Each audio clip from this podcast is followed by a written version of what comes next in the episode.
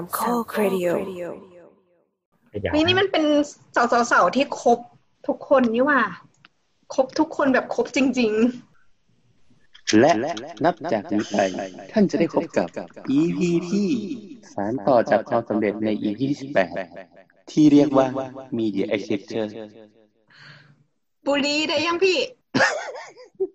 อ่ะบุรีได้เลยไอตอนที่เตรียมกันเมื่อกี้คือจะให้พูดแบบให้ดีใหญ่คนดีๆที่มันเป็นมนุษย์หน่อยจับหน่อยอ่ะจำไม่ได้แล้วเอาจริงๆไอ้จัดคือทุกคนที่ได้ฟัง Media Architecture เนี่ยคือก็จะรู้ว่าตอนนั้นเนี่ยคุณภาพเสียงมันแย่ขนาดไหนแต่จะบอกว่าก็ไม่จำเป็นต้องไปฟังตอนนั้นอีกต่อไปเพราะเราเอามาจับใหม่ในตอนนี้แล้วครับโดยคนที่มีคุณภาพและสามารถอธิบายได้อย่างเหมาะสมขอเสียงต้อนรับพี่โอครับในตอนนี้ครับสวัสดีครับครับสวัสดีครับนี่คือรายการสาวสาวนะครับเราอัดกันวันที่4มิถุนายน2563นะครับแล้วก็ออกอากาศในวันที่คุณฟังอยู่นี่แหละ EP นี้เป็นการสานต่อความสำเร็จจากสาวสาว EP Media Architecture นะครับที่ตอนนั้นโบ๊ทได้เป็นคนลีดแล้วก็นำความภาคภูมิใจให้กับรายการของเราซึ่งเราต้องพูดว่าภาคภูมิใจเพราะว่า EP นี้เป็น EP ที่ครองแชมป์ EP ที่มียอดวิวน้อยที่สุดในรายการเกือบ2ปีเลยทีเดียวเดี๋ยวคือถ้าเกิดสมมุติว่าเราย้ายมา Spotify แล้วอะคือย้ายออกจาก SoundCloud แล้วคือทุกอย่างก็รีเซ็ตป่ะวะไม่ปีนี้จะอยู่ตลอดกาลนั่นแหละครับเราบันทึกไว้แล้วเราบันทึกเลขไว้เรียกว่าขึ้นหิ้งละกันอันนั้นเป็น EP คลาสสิกอันนึงที่ถ้าไม่จำเป็นก็อย่าไปฟังเลยนะครับยอดวิวอ่ะไม่ถึงยอดวิวไม่เท่าไหร่แต่ยอดเมนชั่นในบรรดาพิธีกรกันเองอ่ะเยอะที่สุดเว้ยใช่ๆๆมีการพูดถึงหลายครั้งจนมีอยู่ช่วงนึงที่ยอดฟังอ่ะกระโดดขึ้นค่อยๆขึ้นก็สงสัยว่าทำไมวะเพราะมีคนสงสัยนี่แหละว่าทำไมต้องแบบเหมือนเล็บไปถึง EP นั้นเยอะแยะมากมายมันเป็นแฮปติกเดียวกับ143ตอน18มันคือตอน Knowledge Center อ้าวเหรอคุณเนี่ยจำชื่อ EP ยังจำไม่ได้เลยอืดจางที่สุดแล้วอยู่ดีๆทำไมถึงเรามาอยากคุยเรื่องนี้มึงไม่ต้องเปลี่ยนเรื่องกูด่าก่อนเราขอแสดงความเห็นเกี่ยวกับเนื้อหาของ EP ที่แล้วได้ปะถ้าเราจำไม่ผิดอ่ะเข้าใจว่า Media Architecture ในมุมโบสอ่ะตอนนั้นมีแขกรับเชิญมาด้วยใช่ไหมใช่แล้วก็ส่วนมากอ่ะพูดเหมือนเป็นเรื่องการโปรเจกต์แสงแบบไลติ้งอะไรเงี้ยมากกว่าคือไม่ได้พูดถึงมีเดียที่ใช่ๆกูไม่น่าเชื่อก็เวลาเราจะด่าอะไรสักอย่างเราต้องรู้จักมันดีก่อนเหมือนเราไม่สามารถด่าหนังจากเทรลเลอร์ได้ป่ะเราต้องดูก่อนถึงจะมาด่าแบบมึงหนังมันห่วยอ่ะเฮ้ยก็เลยเข้าใจว่าเหมือนแบบของโบสมันเหมือนมันไม่ถาวร อ่ะคือมันไม่ได้เป็นตึกที่สร้างมาเพื่อเป็น Media Architecture มันเป็นการเล่น Media กับตึกที่มีอยู่แล้วหรือเปล่าภูมิใจในตัวเธอจังเลย คือคอนเนคปีแคปครับเนี่ยดูมันโอเคไม่คือทุกคนน่ะคาดหวังให้โบสอะทำแบบนี้แบบที่เราทำเมื่อกี้คือเรายังจำไม่ได้เลยว่าเราพูดอะไรไปบ้างยังไงก็ขอแนะนำตัวก่อนแล้วกันนะครับสวัสดีนี่ผมแอนนะครับแล้วก็วันนี้มีแขกรับเชิญก็คือแก๊งและเนตเต้นะครับมาอยู่ด้วยนอกนั้นก็เป็นทีมสาวๆเหมือนเดิมก็มีน้ำนะครับมีตัวมีโบสและพี่โอนะครับสวัสดีครับสวัสดีครับสวัสดีครับสวัสดีครับเป็นเวอร์ชั่นใหม่นะครับของ Media Architecture 2020เหมือน Batman Reboot Batman Reboot อีกทีนึงเราควรจะต้องเริ่มจากว่าทำไมถึงอยู่ดีๆถึงมาพูด EP Media อีกรอบนึงอยู่ดีๆทำไมมันแบบป๊อปขึ้นมาถ้าตอบให้แบบดีหน่อยก็นี่ไงมันมาจากไอตัวโปรเจกต์ของตึกของ SM Town ตรงลานตรง EXO อะไรสักอย่างจำชื่อไม่ได้ขออนุญาตที่เป็นคลื่นป่ะครับใช่นั่นน่ะคือด้วยความที่เขาตรงนั้นมันเป็นจอ LED แต่ว่ามันมีโปรเจกต์ทีมนึงที่ว่าเขียนโปรแกรมเข้าไปโดยการใส่ให้มันเป็นรูปคลื่นแล้วเหมือนมีคลื่นถูกขังอยู่ในนั้นแล้วซัดไปซัดมาซึ่งทำให้เกิดความฮือฮาว่าแบบเอ้ยทำไมมันดูเจ๋งขนาดนั้นทั้งๆที่จริงๆปกติมันก็เป็นจอที่ไว้สำหรับฉายเพื่อขายโฆษณาขายตัวศิลปินของตัวตึกเขาอ่ะ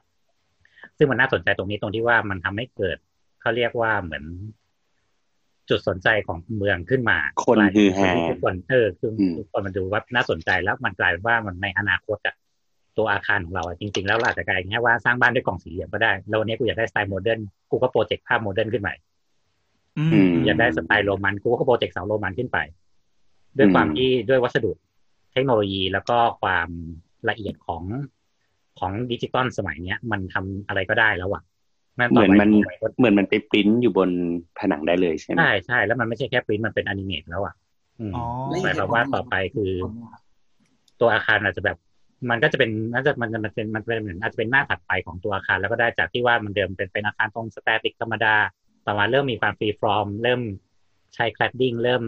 ตึกเริ่มดูล้ำสมัยไปเรื่อยๆอย่างเงี้ยต่อไปในอนาคตเนี่ยมันก็จะเริ่มของการว่าแมปปิ้งเข้าไปเลยโอเคโอ้แค่ปูมาก็น่าฟังแล้วเดี๋ยวก่อนนะครับขออนุญาตแป๊บนึงคือถ้าใครที่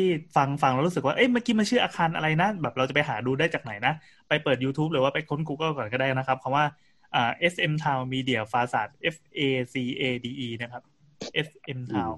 ครับไปค้นดูได้มันจะมีภาพตึกSM Town ก็คือเป็นที่ที่โซป่ะใช่ครับที่โซนะครับก็จะเป็นตึกเนี่ย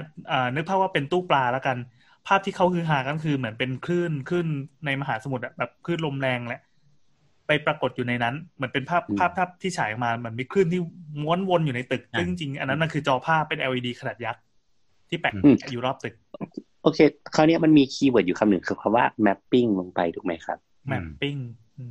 mapping ลงไปเดี๋ยวนะขอแทรกบทนิดนึงแต่จริงๆมันมีเหตุที่สองอ่ะที่อยากพูดถึงคือไอ้เรื่อง mapping เนี่ยแหละด้วยความที่มันมีการ projecting something on the building นะก็มีการช่วงนี้มันคือการโปรเจกต์ภาพอะไรบางอย่างขึ้นไปบนอาคารนี่ก็ถือเป็นงาน Media Architecture อย่างหนึ่งเช่น Media พิมพ์ภาพชื่อคนลงไปพิมพ์ภาพประโยคลงไปด้วยการฉายโปรเจคเตอร์ขึ้นไปผนังอาคารดูเป็นเหตุการณ์ที่กำลังฮือฮาในปัจจุบันมันฮือฮาแต่ว่านั่นคืออันนี้คือประเทศอะไรครับเมื่อกี้อเมริกาเป็นเกาหลีอเม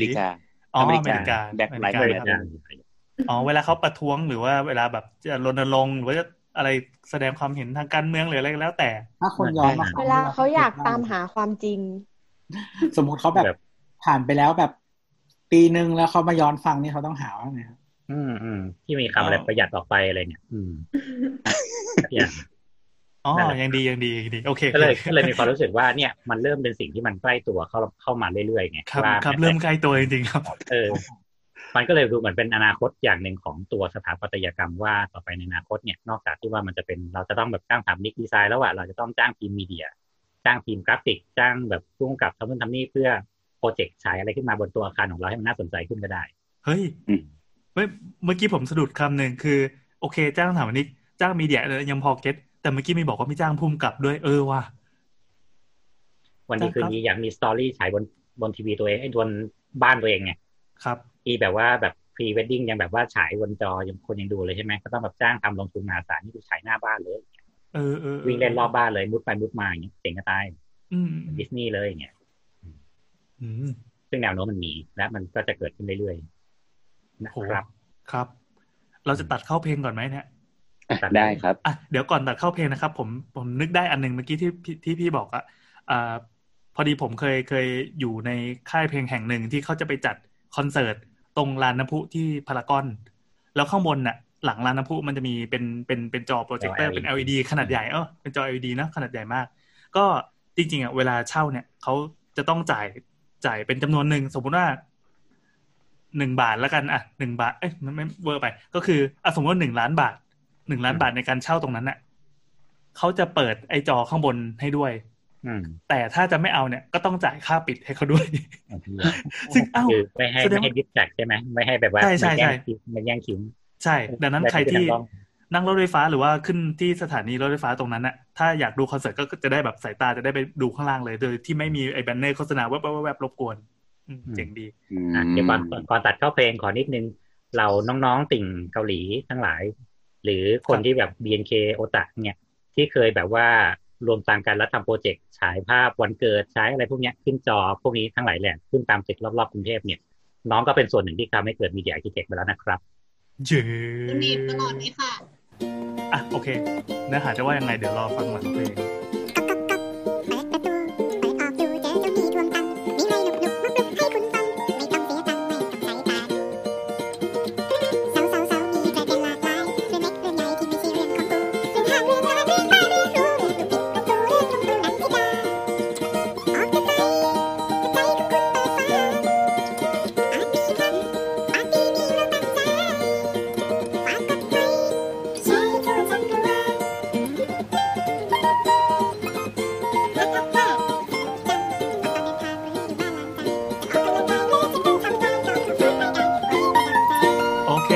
มาแล้วนะครับกับสาวๆนะครับ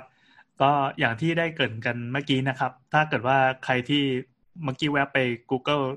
หาพวกแบบอะไรนะ SM Town Media Facade หรือว่าอะไรอื่นน่าจะพอจะเข้าใจว่า EP นี้เราจะมีการพูดคุยกันเรื่องอะไรบ้างนะครับอย่างที่พี่โอบอกว่า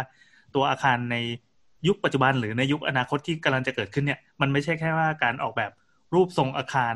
เท่านั้นมันจะมีฟังก์ชันมีฟีเจอร์อะไรที่แบบล้ำๆอ่ะเราใส่ความล้ำๆเข้าไปไอ้สิ่งเนี้ยคือมีเดียที่เรากำลังจะคุยกันต่อไปพี่โอนะครับเขาใส่เขียนสคริปต์ไว้ใน Google Doc ที่มาแบ่งให้เราอ่านกันจริงๆมันสั้นมากเลยนะแต่แบบเชื่อว่าในแต่ละประเด็นที่จะคุยกันน่าสนใจยังไงเรามาฟังกันดูว่ามันเกี่ยวอะไรกันแน่เชิญครับเชิญครับเริ่มเลยละกันก็คือว่าอย่าง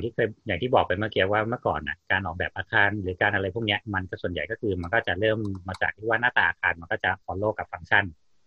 ของตัวตึกเช่นว่าถ้าเป็นตึกสำนักงานมันก็จะหน้าตาประมาณนึงตัวตึกบ้านก็จะหน้าตาประมาณนึงเราชอบโมเดิร์นก็จะเป็นหน้าตาประมาณนึงอะไรเงี้ยซึ่งเมื่อมันมาอยู่รวมกันในเมืองอ่ะมันก็จะทำให้รูปแบบของเมืองเนี่ยมันก็เป็นรูปแบบประมาณนั้นน่ะแล้วมันก็จะอยู่นิ่งๆของมันอย่างนั้นไป5ปี10ปีมันก็ยังเป็นตึกหน้าตาเหมือนเดิมตึกหุ่นยนต์ก็ยังเป็นตึกหุ่นยนต์ตัวสภาพแวดล้อมมันก็ยังเหมือนเดิมส่งผลกับเมืองส่งผลกับพื้นที่รอบๆเนี่ยก็เหมือนเดิมโดยที่สถาปนิกนะครับก็เชื่อแบบนักเรียนสถาปัตย์จะถูกสอนมาอย่างเงี้ยตลอดว่าสิ่งที่คุณได้ทำลงไปเนี่ยมันจะอยู่ไปอีก100ปี 1,000 ปีคือสิ่งที่คุณทำกว่ามันจะส่งฟีดแบ็กมาจะเห็นว่าเอ้ยแบบทำอาคารหน้าตาอย่างนี้มันเป็นอุจจาระหรือเปล่าหรือมันดีหรือว่ามันส่งผลมีคุณค่าอะไรต่อมีอะไรเนี่ยมันคือระยะเวลาแบบสเปนมันจะยาวมากใช่แล้วก็ต่อมาเนี่ยก็คือเหมือนพอวัสดุการก่อสร้างดีขึ้นเทคโนโลยีดีขึ้นการออกแบบก็เริ่มสนุกขึ้นคนก็จะพยายามเริ่มใส่ความเป็นไดนามิกความเคลื่อนไหวให้ตัวอาคารมากขึ้นโดยที่อาจจะเรื่องของการรูปทรงของอาคารจากเดิมที่มันเป็นกล่องสี่เหลี่ยมมีรูปด้านมีอะไรที่มันเป็นแบบเป็นเหลี่ยมๆบล็อกๆอะไรเงี้ยก็จะเริ่มมีการใช้ทรงฟรีฟอร์มเข้ามาใช้วัสดุที่เรียกว่าคลัดดิ้งเข้ามาก็คือมันก็จะเป็นงานในยุคของโมเดิร์นสมัยประมาณนี้ที่มันจะเป็นเรื่องของดีคอนสตรัคชั่นที่จะทำให้อาคารดูมีความลื่นไหลขึ้นทำให้เมืองดูมีความน่าสนใจมากขึ้นไม่ใช่เป็นเมืองเหลี่ยมๆเมืองเป็นปราสาทเรียงๆกันเหมือนเมื่อก่อนนะเนาะแต่ว่ามันก็เป็นความพยายามอย่างหนึ่งที่พยายามใส่เข้ามาเพื่อให้เมืองอ่ะมันมีความน่าสนใจมีรูปแบบที่มันดูเปลี่ยนไปจากเดิมให้มากขึ้นแต่ทีนี้เนี่ยด้วยความที่เทคโนโลยีอ่ะมันก็ไปเรื่อยๆในเรื่องของเทคโนโลยีของการก่อสร้างเองดิจิตอลเองในเรื่องของวัสดุที่เอามาเพื่อสำหรับใช้ในการออกแบบเนี่ยมันมากขึ้นมันก็มีอีกอย่างหนึ่งที่คนเขาเริ่มเอามาใช้งานกันก็คือในเรื่องของพวกจอ LED หรือว่าวัสดุที่มันมีคิเนติกที่มันสามารถขยับไปขยับมาได้อะไรเงี้ยเอามาร่วมในการออกแบบมากขึ้นเพื่อทำให้ตัวอาคารเนี่ยมีความน่าสนใจหรือเอาไว้ใช้เพื่อประโยชน์ต่างๆที่ไว้ใช้สำหรับของตัวอาคารซึ่งตอนนี้เนี่ยเขาก็จะเรียกรวมกันว่ามันจะเป็น Media Architecture ก็คือเป็นตัวสถาปัตยกรรมที่มีสามารถเอา Media เอาสื่อต่างๆเนี่ยใส่เข้าไปในตัวของมันเพื่อทำให้เกิดเพื่อทำให้เกิดการใช้งานประโยชน์ต่างๆเนี่ยตามที่เขาอยากใช้ซึ่งที่เราจะเห็นแล้วง่ายเข้าใจง่ายที่สุดเลยก็คือเหมือนพวกป้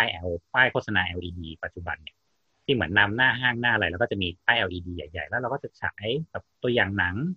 ฉายโฆษณาฉายภาพที่อยู่ในตึกในอาคารอะไรเงี้ยครับเนี่ยมันก็จะเริ่มเป็นหน้าตาของฟาซาดของอาคารอย่างหนึ่งแล้วว่าต่อไปเราออกแบบเนี่ยเราก็จะเว้นส่วนหนึ่งไว้สำหรับเพื่อนมันมีจอพวกเนี้ยซึ่งไอตัว Media Architecture เนี่ยมันถูกเหมือนเริ่มใช้งานมากขึ้นเนี่ยไปกับทั่วโลกซึ่งหลักๆเลยเนี่ยที่คิดว่ามันเริ่มใช้งานได้ก็คือการที่เทคโนโลยี LED มันถูกลงเมื่อก่อนเนี่ยจากที่เราเปลี่ยนจากหลอดไฟธรรมดามาเป็นหลอด LED เนี่ยมันเหมือนข้ามยุคนึงเลยอะว่าจากความให้แสงสว่างด้วยการใช้ไฟฟ้าไปผ่านคลื่นความเฉื่อยก๊าซเฉื่อยที่อยู่ในหลอดอะไรเงี้ยเพื่อให้เปล่งแสงออกมาของฟลูออเรสเซนต์สมัยก่อนเปลี่ยนเป็นการฉายผ่านตัวเซลล์อะไรสักอย่างเนี่ยที่ทำให้เหมือนมีแสงเปล่งขึ้นมาแล้วทำให้มันไม่เกิดความร้อนอะไรเงี้ยและได้แสงที่สว่างมากซึ่งพอเหมือนจีนพัฒนาการสร้างอะไรพวกนี้ที่มันถูกลงมากขึ้นเรื่อยๆคนก็จะเริ่มเอามีตัวแผ่นพวกนี้มาแปะอาคารแทนวัสดุอาคารอื่นๆแล้วก็เริ่มฉายโปรเจกต์เริ่มนู่นนี่นั่นเข้าไปแล้วก็กลายเป็นว่าเมืองจากที่เคยแบบเงียบๆมืดๆ ต่อไปตอนกลางคืนเหมือนก็จะเริ่มสว่างขึ้นเรื่อยๆและมันก็จะเริ่มสนุกขึ้นเรื่อยๆเพราะว่ามันก็จะเริ่มฉายโฆษณาฉายนู่นนี่นั่นมีการใส่แอนิเมชันเข้าไปทำให้ตึกของตัวเองน่าสนใจมากขึ้นซึ่งพวกนี้เขาก็เกิดเป็นองค์กรที่รวมตัวกันเขาเรียกว่าเป็น Media Architecture Organization เขาจะจัดงานทุกๆ 2 ปีเนี่ยเพื่อเหมือนแสดงศักยภาพแล้วก็แสดงว่าเทคโนโลยีของการที่เป็น Media Architecture เนี่ยมันไปถึงไหนละโดยที่ตอนนี้เขาแบ่งตัวงาน Media Architect พวกนี้ออกเป็น5ประเภทที่เหมือนประมาณว่าใช้งานทั่วไปนะอันขึ้นเลยละกันว่าอันแรกเลยเนี่ยมันจะเป็น Media Entertainment Architecture ก็คือเอาไว้ใช้สำหรับเพื่อโฆษณาหรือใช้สำหรับเพื่อเอนเตอร์เทนโดยเฉพาะซึ่งถ้าพวกนี้เราจะเห็นได้ชัดๆเลยก็คือเหมือนอย่างลาสเวกัสที่มันจะชอบแบบว่ามีไฟประดับสีมีไฟวิ่งมีป้ายที่แบบว่ามีไดโนเสาร์เดินมีก็อดซิลล่าบุกมีอะไรอย่างเงี้ยให้เราดูตื่นตาตื่นใจอ่ะแต่จริงๆหลักๆลาสเวกัสนี่เขามีมาตั้งแต่สมัยยุคนีออนแล้วป่ะครับใช่ๆนี่คือมีเดียอาร์คิเทคเจอร์ยุคแรกๆเลยเป็นบ้านเราก็เยาวราชไงเนาะบ้านเราก็เยาวราชหรือจริงๆก็คือแล้วอย่างงานวัดล่ะมันก็เหมือนงานวัดอ่ะงานวัดก็คือเสียกิเลสอย่างเดียวการที่แบบโดนสอบไออะไรคอไอเดียมันคือการใช้สวรรค์น่ะแล้วไฟแม่งเปลี่ยนสีได้อย่างนั้นน่ะแม้แต่ร้านข้าวต้มอ่ะร้านข้าวต้มแบบจากไฟสีเขียวเสร็จเป็นไฟสีชมพูเป็นไฟสีแดงร้านข้าวต้มคือมีเดียอาร์คิเทคเจอร์นะครับคือมีเดียอาร์คิเทคเจอร์ว้าวละแรกเลยนะเนี่ยครับนั่นแหละพวกนี้ก็คือเหมือนไอ้พวกนี้เขาจะถูกทำขึ้นมาโดยที่หลักๆเลยก็คือเพื่อใช้การโฆษณาอย่างที่บอกไปเมื่อกี้ว่าอย่างตามหน้าห้างที่มันมีรอยแอนตี้หลักๆก็คือเพื่อการโฆษณาพวกนี้ก็ถือเป็นงานไอ้มีเดียอาร์คิเทคอย่างนึงซึ่งโพสต์ว่าอย่างไทม์สแควร์พอมันเป็นตึกที่เหมือนไว้สำหรับโฆษณาแต่ว่าพอมันอยู่ด้วยกันหรืออย่างชิบูย่าหรืออย่างอะไรพวกนี้ฮ่องกงตอนถ่ายด้วยกันมันก็เป็นการในคอนโทรลอย่างไทม์สแควร์ขึ้นstay home ให้หมดเลยอย่างเงี้ยมันก็ดูเป็นการสื่อสารมันดูมีเรื่องราวดูมีอะไรที่มันแบบเปลี่ยนความเคลื่อนไหวของตัว Times Square ตรงนั้นนะให้กลายเป็นจุดนิ่งเลยอะไรเงี้ยเนี่ยมันก็เลยว่าตัวมีเดียตัวเนี้ยมันสามารถกำหนดทิศทางของเมืองได้ว่าจะทำให้เมืองรู้สึกแบบไหนได้โดยที่ตัวสถาปัตยกรรมธรรมดาเมื่อก่อนมันทำไม่ได้เพราะมันขาดสิ่งที่เรียกว่าเหมือนความรู้สึกร่วมเข้ามาพวกนี้มันสามารถรีสปอนส์กับคนได้ตลอดเวลาซึ่งหลักๆบ้านเราตอนเนี้ยไอ้ตัวเนี้ยก็จะเยอะตามสีแยกตามตึกตามอะไรพวกเนี้ยโฆษณาก็จะเยอะเหมือนจริงๆบ้านเราก็จะชินกับอะไรแบบนี้อยู่แล้วหรือเปล่าครับโดยเฉพาะในเมืองใช่ๆซึ่งเราก็คิดว่าคือเมืองนอกเขาก็มีข้อโต้แย้งกันนะว่าแบบเขายังตีกันเลยว่าสุดท้ายอันเนี้ยมันคือมีเดียอาร์คิเทคอย่างนึงหรือเปล่าหรือว่าจะเป็นแค่ป้ายบิลบอร์ดธรรมดาที่พัฒนาขึ้นแต่พวกนี้เขาก็ถือว่ามันก็พอมันแปะกับอาคารแล้วมันก็เป็นส่วนของอาคารแล้วอะยังไงมันก็ต้องส่งผลกับหน้าตาของอาคารและส่งผลกับพื้นที่รอบๆอยู่แล้วเพราะฉะนั้นก็ต้องถือว่ามันก็คือมีเดียอาร์คิเทคอย่างนึงคือจะมองว่ามันเป็นคุณค่าหรือมันเป็นทัศนอุจจาร์ก็อีกเรื่องนึงแต่แน่ๆมันก็เป็นส่วนหนึ่งของอาร์คิเทคเจอร์ละใช่ซึ่งเราสามารถเอามันมาสร้างสรรค์ได้ไงใช่ไหมครับนั่นแหละครับอย่างที่สองเขาจะเรียกว่าเป็นอนิเมตอาร์คิเทคเจอร์พวกนี้เนี่ยก็คือมันจะคล้ายๆกับอันแรกกันแหละแต่แค่ว่าเขาจะเอาพวก LED พวกนี้อาจจะฝังอยู่ในส่วนของอาคารเลยเช่นปกติถ้าไม่ได้เปิดไฟมองเข้าไปมันก็จะเหมือนแบบสมมติตัวอาคารสีขาวอีจอ LED เป็นสีดำแต่กลายเป็นว่าไอจอ LED เนี่ยพอดูไปในรูปด้านแล้วอ่ะมันก็สวยดีมันก็เหมือนเป็นส่วนตกแต่งของอาคารอะไรเงี้ยแต่พอเราเปิดขึ้นมาอะไรเงี้ยเช่นแบบให้มีตัวหนังสือวิ่งเนี่ยมันก็จะวิ่งอยู่บนอาคาร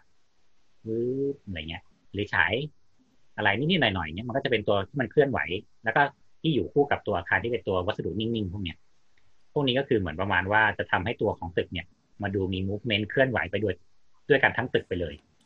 หรืออย่างการมีจอ LED ก็คืออาจจะมีไม่ได้แบบเป็นอันใหญ่ๆที่แบบ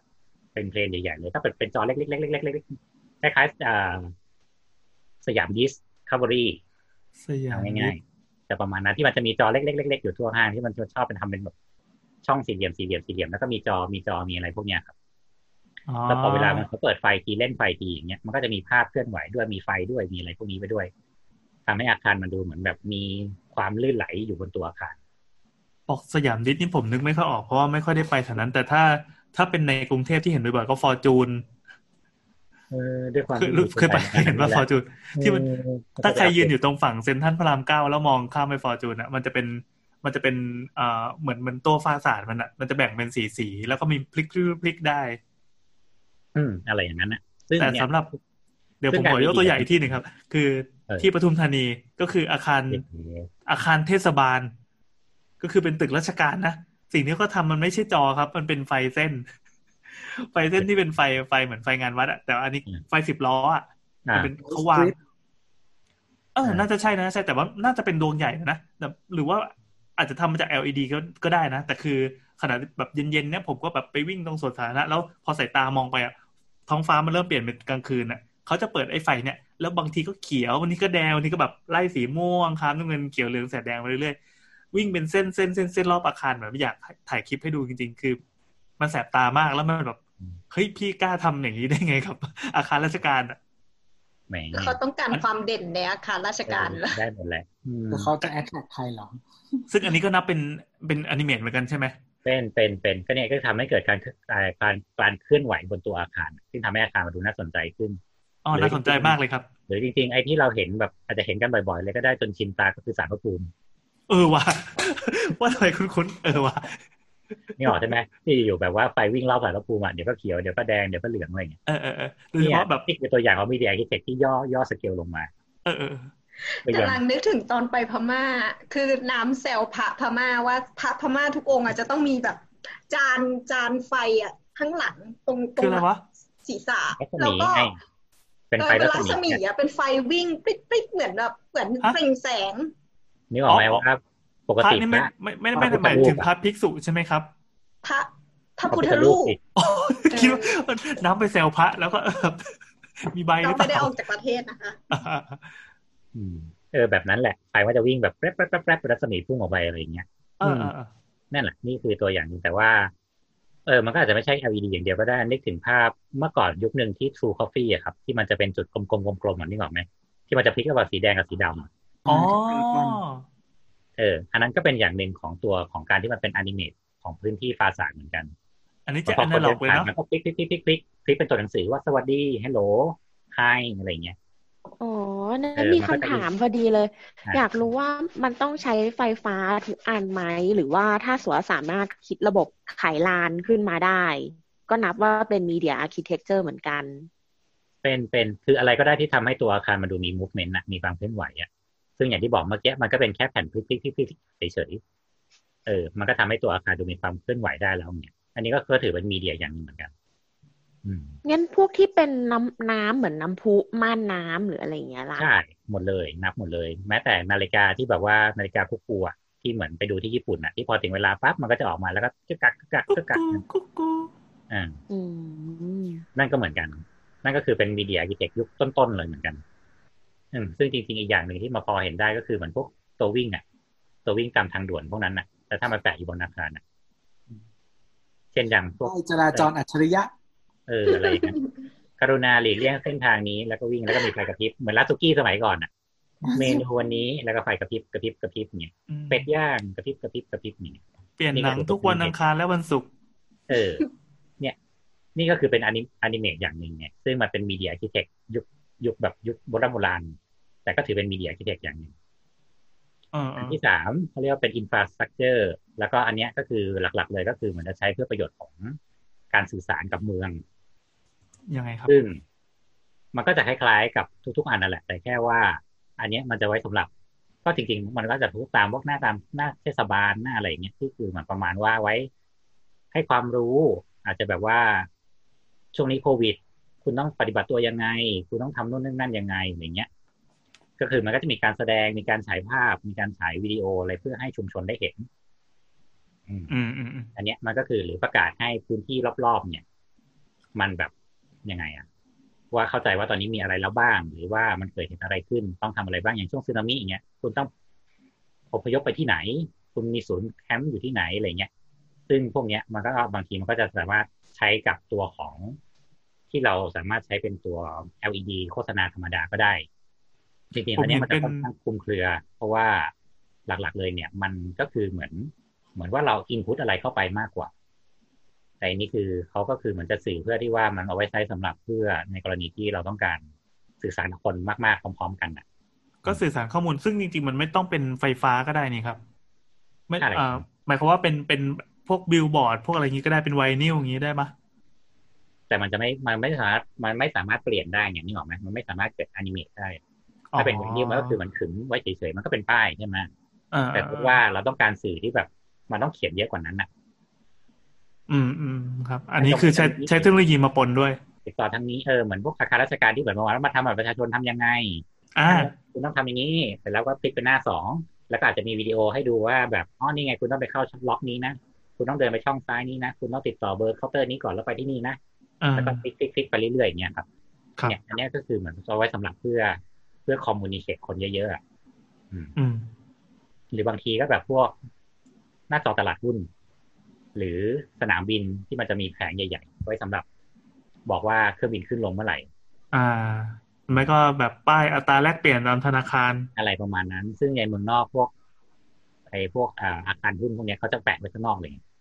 อ๋อที่เด็กวิ่งเท่าไหร่กินเด็กวิ่งเท่าไหร่วันนี้บวกลบเท่าไหร่คือมึงไม่ต้องมาอยู่ข้างในมีดูจากข้างนอกก็ได้อะไรเงี้ย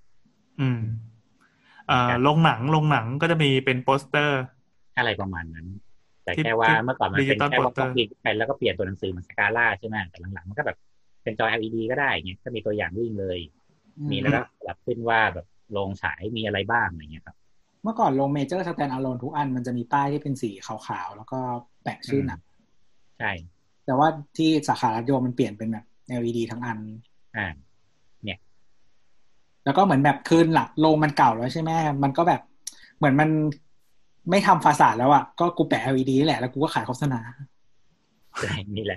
ะคืนโคตรแสบตามากแล้วคือเหมือนเวลาแบบขับมาจากมันจะเป็นสะพานข้ามแยกใช่ไหมมันจะเห็นแบบเข้าหน้าเนี่ยแล้วมันจะกลายเป็นอนาคตไงว่าทุกตึกแบบกูไม่รีโนเวทไม่ทาสีใหม่แล้วเว้ยกูเอาแผง LED แปะเลยเนี่ยแผ่นแม่งตกไม่กี่บาทเอง100นึงมั้งเนี่ยขนาดไหนแผง LED ที่ว่านี่มันมีอายุไหมอ่ะมันเป็นหลอดไฟมันก็ขาดได้ใช่ไหมคะที่เปิดตลอดเวลาจริงๆเหมือนเขามีอายุการใช้งานแบบ 30,000 ชั่วโมง 40,000 ชั่วโมงเงี้ยแหละคือตัว LED จริงๆที่เราเห็นเป็นแผ่นใหญ่ๆจริงๆมันเป็นไซส์อยู่ประมาณสัก 20x20 เซนก็จะเป็นแผ่นเล็กๆสีดำแล้วตรงเนี้ยมันก็จะเป็นหลอดภาพจุดๆๆๆมาข้างหลังก็จะมีเหมือนแจ็คไว้เสียบเวลาเปลี่ยนนะเขาก็แบบปล่อยเอานี้ออกแล้วก็เอาอันใหม่ใส่แก๊กเข้าไปจบเวลาเราดูบางทีจอ LED มันจะแบบว่าเหมือนเฮ้ยทำไมมันมีจุดดำๆเหมือนพิกเซลมันเป็นเดสพิกเซลอ่ะนั่นน่ะนั่นคือ1จุดนั่นคือ1แผ่นเขาสมมติขายแผ่นละร้อยขึ้นโครงทั้งหมดใช้ประมาณแบบพันแผ่นก็แสนเวลาเราเห็นหน้าห้างที่มันเป็นจอใหญ่ๆแล้วมันถูกแบ่งเป็นเหมือนแบบเหมือนมีเส้นทึบเป็นแบบสีขีดอะเป็นกากบาทแบ่งเป็น4จออย่างเงี้ยอันเนี้ยก็ไม่ใช่ LED ใช่ไหมเพราะว่ามันมีรอยต่อเหมือนเป็นจอแยกถ้าเป็น LED จะไม่มีรอยต่อหรือเปล่าเอ่ยอันนี้มันแล้วแต่เขาแบ่งมากกว่าว่าเขาจะต้องการแบ่งอะไรมันยังมากน้อยแค่ไหนหรือว่ามันอาจจะเป็นแค่เฟรมยึดเฉยๆก็ได้แต่โดยปกติ LED ไม่ LED ก็คืออยู่ที่หลอดภาพซึ่งส่วนใหญ่ตอนนี้มันเป็น LED หมดแล้วเพราะว่าถ้าไม่ใช่ LED ด้วยวิธีการใช้วิธีหลอดภาพอะไรพวกนี้มันจะไม่ได้ความสว่างเท่านี้แล้วก็มันแพงเทคโนโลยี LED เป็นเทคโนโลยีที่ถูกมากๆและมันไม่มีความร้อนมันก็เลยมีการยืดอายุการใช้งานได้มากขึ้นกินไฟน้อยด้วยถูกกินไฟน้อยด้วยซึ่งเคยตอนที่ทำโรงหนังอ่ะแล้วก็คือเหมือนตอนนั้นเขาใช้LED จากเมืองจีนสั่งมาแล้วก็แบบเขาก็แบบแพ็คมาเป็นลังกระดาษอะไรเงี้ยอยู่ประมาณแบบ40-50แพ็คแล้วก็แบบเอาช่างคนจีนมา2คนแค่นั้นนะแค่นั้นนะแล้วมันก็ยืนต่อไปเรื่อยๆเหมือนเรียกอิฐอ่ะใส่ป๊อกๆๆๆเดินอีกคนก็เอาสายไฟเสียบหลังแฉบๆๆแล้วก็กดรันเทสอันนี้ไม่ติดเสร็จมันก็ต่อยเข้าไปปักๆๆแล้วภาพมันก็ติดแล้วมันก็ถอยไปยืนดูแล้วก็แบบเหมือนทุบเหมือนทีวีอ่ะแต่พอนี้อันนี้พิกเซลเสียก็ถอดออกแล้วอันใหม่ใส่เข้าไปปึ๊บอะไรเงี้ยซึ่งอินสตอลเร็วมากแล้วก็ช่าง2คนเสร็จกับผมกำลังนึกภาพว่าตัวอาคารแบบไม่ต้องอะไรเลยอ่ะก็ตีเหมือนแบบตีผนังเบาไม่ให้มันโดนแดดหน่อยนะก็ทำชายคายื่นมาไกลๆแล้วก็เอา LED โปะข้างนอกอยู่ได้แล้วอ่ะใช่ซึ่งตอนนี้มันเป็นวัสดุปลูกภาษาอย่างหนึ่งไปแล้วอ่ะขนาดปลูกอะไรก็ได้เนี่ยไม่ต้องแบบวัสดุแพงๆแล้วอ่ะยังไม่ต้องฉาบก็แค่ฉาบเรียบเฉยๆแล้วก็เอาโครงเหล็กเข้ามาตีแล้วก็เอาแผง LED เนี่ยติดเข้าไป โอ้โหวันนี้อยากได้ติดสีแดงก็เปิดสีแดงแม่งหมดเลยวันนี้อยากได้ติดสีเขียวก็เปิดสีเขียวแม่งหมดเลยจ่ายค่าไฟเอาซึ่งค่าไฟ LED ถูกมากคือถ้าเทียบกับไฟอื่นมันก็ถูกแล้วเอาง่ายๆอย่างตอนนี้หลอดไฟตามบ้านทั้งหมดจะเป็น LED หมดแล้วแต่ที่ใช้ขั้ว MAE 27เนี่ยที่เราหมุนๆทั่วไปที่มันเป็นหลอดเนี่ยเมื่อก่อนเราสมมติเราใช้หลอด12วัตต์อ่ะมันก็อาจจะเทียบเท่ากับหลอด 3-4 วัตต์ของ LED มันจะลดไฟหารลงไปประมาณ 3-4 เท่าอย่างเงี้ยซึ่งสมมติหลอด LED 12วัตต์เนี่ยใช้ไฟเหมือนได้ไฟแบบ 60-80 วัตต์อย่างเงี้ยและด้วยความที่มันไม่มีความร้อนไม่มีอะไรทำให้ตัวขั้วตัวอะไรมันก็ไม่เสียใช้ไฟนิดเดียวแล้วเปิดสว่างจ้ากว่าเดิมอีกอย่างเงี้ยนั่นแหละอีกอย่างต่อไปก็จะเป็นเรื่องของ Spatial Media Art อันนี้เนี่ยก็คือไว้สำหรับพวกจัดการแสดงโดยเฉพาะเลยเช่นอย่างที่แบบอย่าง EP ก่อนนู้นก็ได้ของ Disney อ่ะที่บอกว่าเวลาเขามีแสดงพวกอะไรพวกเนี้ยแล้วเขาก็จะมีฉายแบบโปรเจคเตอร์ขึ้นไปด้วยอ่ะลองไปดูตัวอย่างของ EP ก่อนก็ได้ครับตัวงาน Star Wars ก็ได้ที่เขาฉายมาให้ดูคือเขาจะเอาตัวของอาคาร Chinese Theater ซึ่งเหมือนเป็นอาคารทรงจีนนี่แหละที่ถ้าปัจจุบันเราดูก็จะแบบตอนกลางวันดูก็จะแบบมีหัวมังกรมีอะไรพวกนี้ที่ดูแล้วแบบมันก็เป็นอาคารของมันอย่างแต่พอคืนปั๊บเนี่ยพอเขาปิดไฟหมดตัวอาคารเนี้ยมันจะเป็นซิลูเอทสามเหลี่ยมสีดำเฉยๆเลยแล้วเขาก็โปรเจกต์เรื่อง Star Wars ทับลงไปเลยแล้วก็คือดีไซน์ให้มันเข้ากับกรอบสามเหลี่ยมเนี้ยซึ่งแล้วก็แบบพร้อมกับแสงสีเสียงมันก็กลายเป็นว่าแบบนี่มันก็เหมือนเป็นโปรเจคเตอร์อย่างหนึ่งไปเลยที่เอาไว้สำหรับการแสดงโดยเฉพาะยิงเลเซอร์กันปิ้วฉายไปโดยที่ไอ้ภาพตัวอาคาร Chinese Theater เราจะไม่เห็นมันแล้วแล้วเราจะไม่รู้สึกถึงความเป็น Chinese Theater เลยหรืออย่างบางอาคารที่แบบว่ามันมีปราสาทที่อย่างที่ของงานไบเนียลเขาเคยจัดที่ซิดนีย์เนี่ยครับเขาเอาตัว Sydney of Opera มาแล้วเขาก็ฉายบนนั้นเลยเนี่ยซึ่งในแต่ละปีทับของมันเขาก็ฉายแต่ละเรื่องละเรื่องละเรื่องเรื่องไปเลยเนี่ยมันก็เหมือนประมาณว่าดีไซน์ให้ตัวของงานมีเดียกับตัวอาคารมันเข้ากันและคือพอมันแบบเหมือนไฟดับจากข้างล่างไปโผล่ชั้น2หมดวิ่งเข้าชั้น3หมดไปเข้าชั้น4อะไรเงี้ยครับมันจะทำให้กลายเป็นว่าตัวอาคารมันดูแบบโอ้มันเหมือนวิ่งได้มันเป็นการฉายแมปปิ้งเข้าไปเฉยๆอันนี้เหมือนกับเวทีคอนเสิร์ตป่ะครับใช่เหมือนงานเวทีคอนเสิร์ตเหมือนการเล่นวิชวลแล้วอ่ะกับตัวอาคารเนี้ยซึ่งจากเดิมที่เป็นแค่ตัวอาคารกล่องๆธรรมดาเราใส่ความมูฟเมนต์ใส่เรื่องราวใส่สีสันใส่ตัวพวกนี้เข้าไปมันก็จะทำให้ตัวอาคารมันแบบมันก็เปลี่ยนเลยซึ่งต่อไปในงานออกแบบเราจะไม่ใช่แค่พึ่งสถาปนิกอย่างเดียวอย่างที่เมื่อกี้บอกเราจะต้องพึ่งของระบบจัดเสียงรอบๆแล้วด้วยจำว่าวันดีคือดีถ้าเราจัดงานระบบเสียงมันต้องโปรเจกต์ลงมาได้เราต้องซ่อนไฟไว้ตรงไหนบ้างมีตรงนี้ดับตรงนี้ฉายตรงนี้ฉายตรงนี้ดับมียิงเลเซอร์มีโปรเจคเตอร์ซ่อนตรงไหนอะไรอย่างเงี้ยครับคือเราไปงานแลนด์สเคปก็มีกล่องโปรเจคเตอร์ซ่อนอยู่มีงานเดินไฟมีนู่นมีนั่นมีลำโพงซ่อนอยู่ในต้นไม้อะไรอย่างเงี้ยซึ่งมันมีห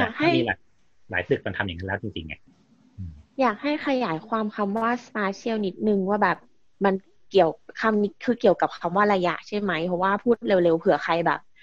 ไป Google หาแบบสนใจที่พี่โอพูดมาเมื่อกี้แล้วอยากไป Google หาเดี๋ยวจะแบบสะกดไม่ถูกอะไรเงี้ยเพราะว่าเสียงมันใกล้เคียงกับ spatial อะไรเงี้ยค่ะโอเคขอบคุณครับมันจะมี spatial คือ S P A T I A L Media Art แปลว่าอะไรครับนั่นสิแปลว่าเกี่ยวกับ space อ่ะ spatial เนี่ยนะมันคือการหมายถึงว่าการกำหนดพื้นที่ให้แบบว่า Media Art สำหรับการกำหนดพื้นที่อ่ะเช่นสมมติว่าเราจะจัดงานที่หนึ่งอย่างโบสว่าเขาก่อนเมื่อกี้ว่าแบบพูดถึงบิ๊กเมาน์เทนก็แปลว่าสำหรับพื้นที่หนึ่งที่เตรียมจะจัดแสดงแล้วเราก็เอาตัวของอาคารรอบๆมาเพื่อเอามันมาเป็นส่วนของการแสดงมีเดียพวกเนี้ยมันกำลังคิดว่ามันจะคล้ายๆกับทีมที่มันจัด installation art ที่ชื่ออะไรที่มันดังๆที่มีที่สิงคโปร์กับโตเกียวคิดออกไหมจะรู้จักไหมเนี่ยรู้จักแต่เป็ดเหลืองจำชื่อไม่ได้ข้ามไปก่อนเดี๋ยวขอเซิร์ชก่อนเดี๋ยวคิดไปก่อนครับคือคำนี้เวลาใช้ส่วนมากมันจะหมายถึงระยะพื้นที่หรืออะไรเงี้ยแต่ว่าในวงการรถถ้าเขามีคำนี้เหมือนโดดๆเหมือนแบบเวลาเราโฆษณารถแล้วเป็นคำโดดๆเช่นแบบ elegant อย่างเงี้ยไอ้ถ้ามันมีคำนี้มันจะแปลว่ารถคันนี้กว้างขวางหมายถึงว่าที่นั่งข้างใน แต่ที่เนี่ยมันเขาจะหมายถึงว่ามันเป็นเรื่องของ perception ของ space นั่นแหละก็คือว่าในพื้นที่ที่เราถูกกำหนดไว้แล้วเราจะใช้โปรเจกต์พวกนี้เราสามารถเอาตัวอาคารมาเล่นกับมันอะไรมันได้บ้างอย่างที่บอกอย่างที่เล่าไปถึงดิสนีย์เมื่อกี้ในเรื่องของการเราดู Star Wars เขาก็จะกำหนดเลยว่า Star Wars มันจะเล่นทุกลานตรงนี้ลานทั้งหมดตรงนี้มันมีอาคารสามัญอยู่ล้อมเราเนี่ยมันก็จะกลายเป็นว่ายานวิ่งจากซ้ายไปตัวกลางแล้วไปขวาแล้วก็เหมือนแบบยิงแสงจากซ้ายไปขวาจากขวาไปซ้ายอะไรเงี้ยครับซึ่งก็คือคนที่อยู่ในพื้นที่ตรงกลางตรงนี้ก็คือจะได้รับรู้หมดเลยจะได้เห็นหมดเลยแต่กลายว่าพอคนดูมาดูไกลๆแล้วแบบเห็นฝั่งนี้ไม่ชัดเห็นฝั่งนี้ไม่ครบอะไรเงี้ยคำว่า spatial น่าจะหมายถึงว่าการมี media art ในพื้นที่ที่กำหนดไว้การจัดสำหรับเป็นงานอาร์ตอย่างหนึ่งโดยเฉพาะเลยดีกว่าเพื่อเป็นงาน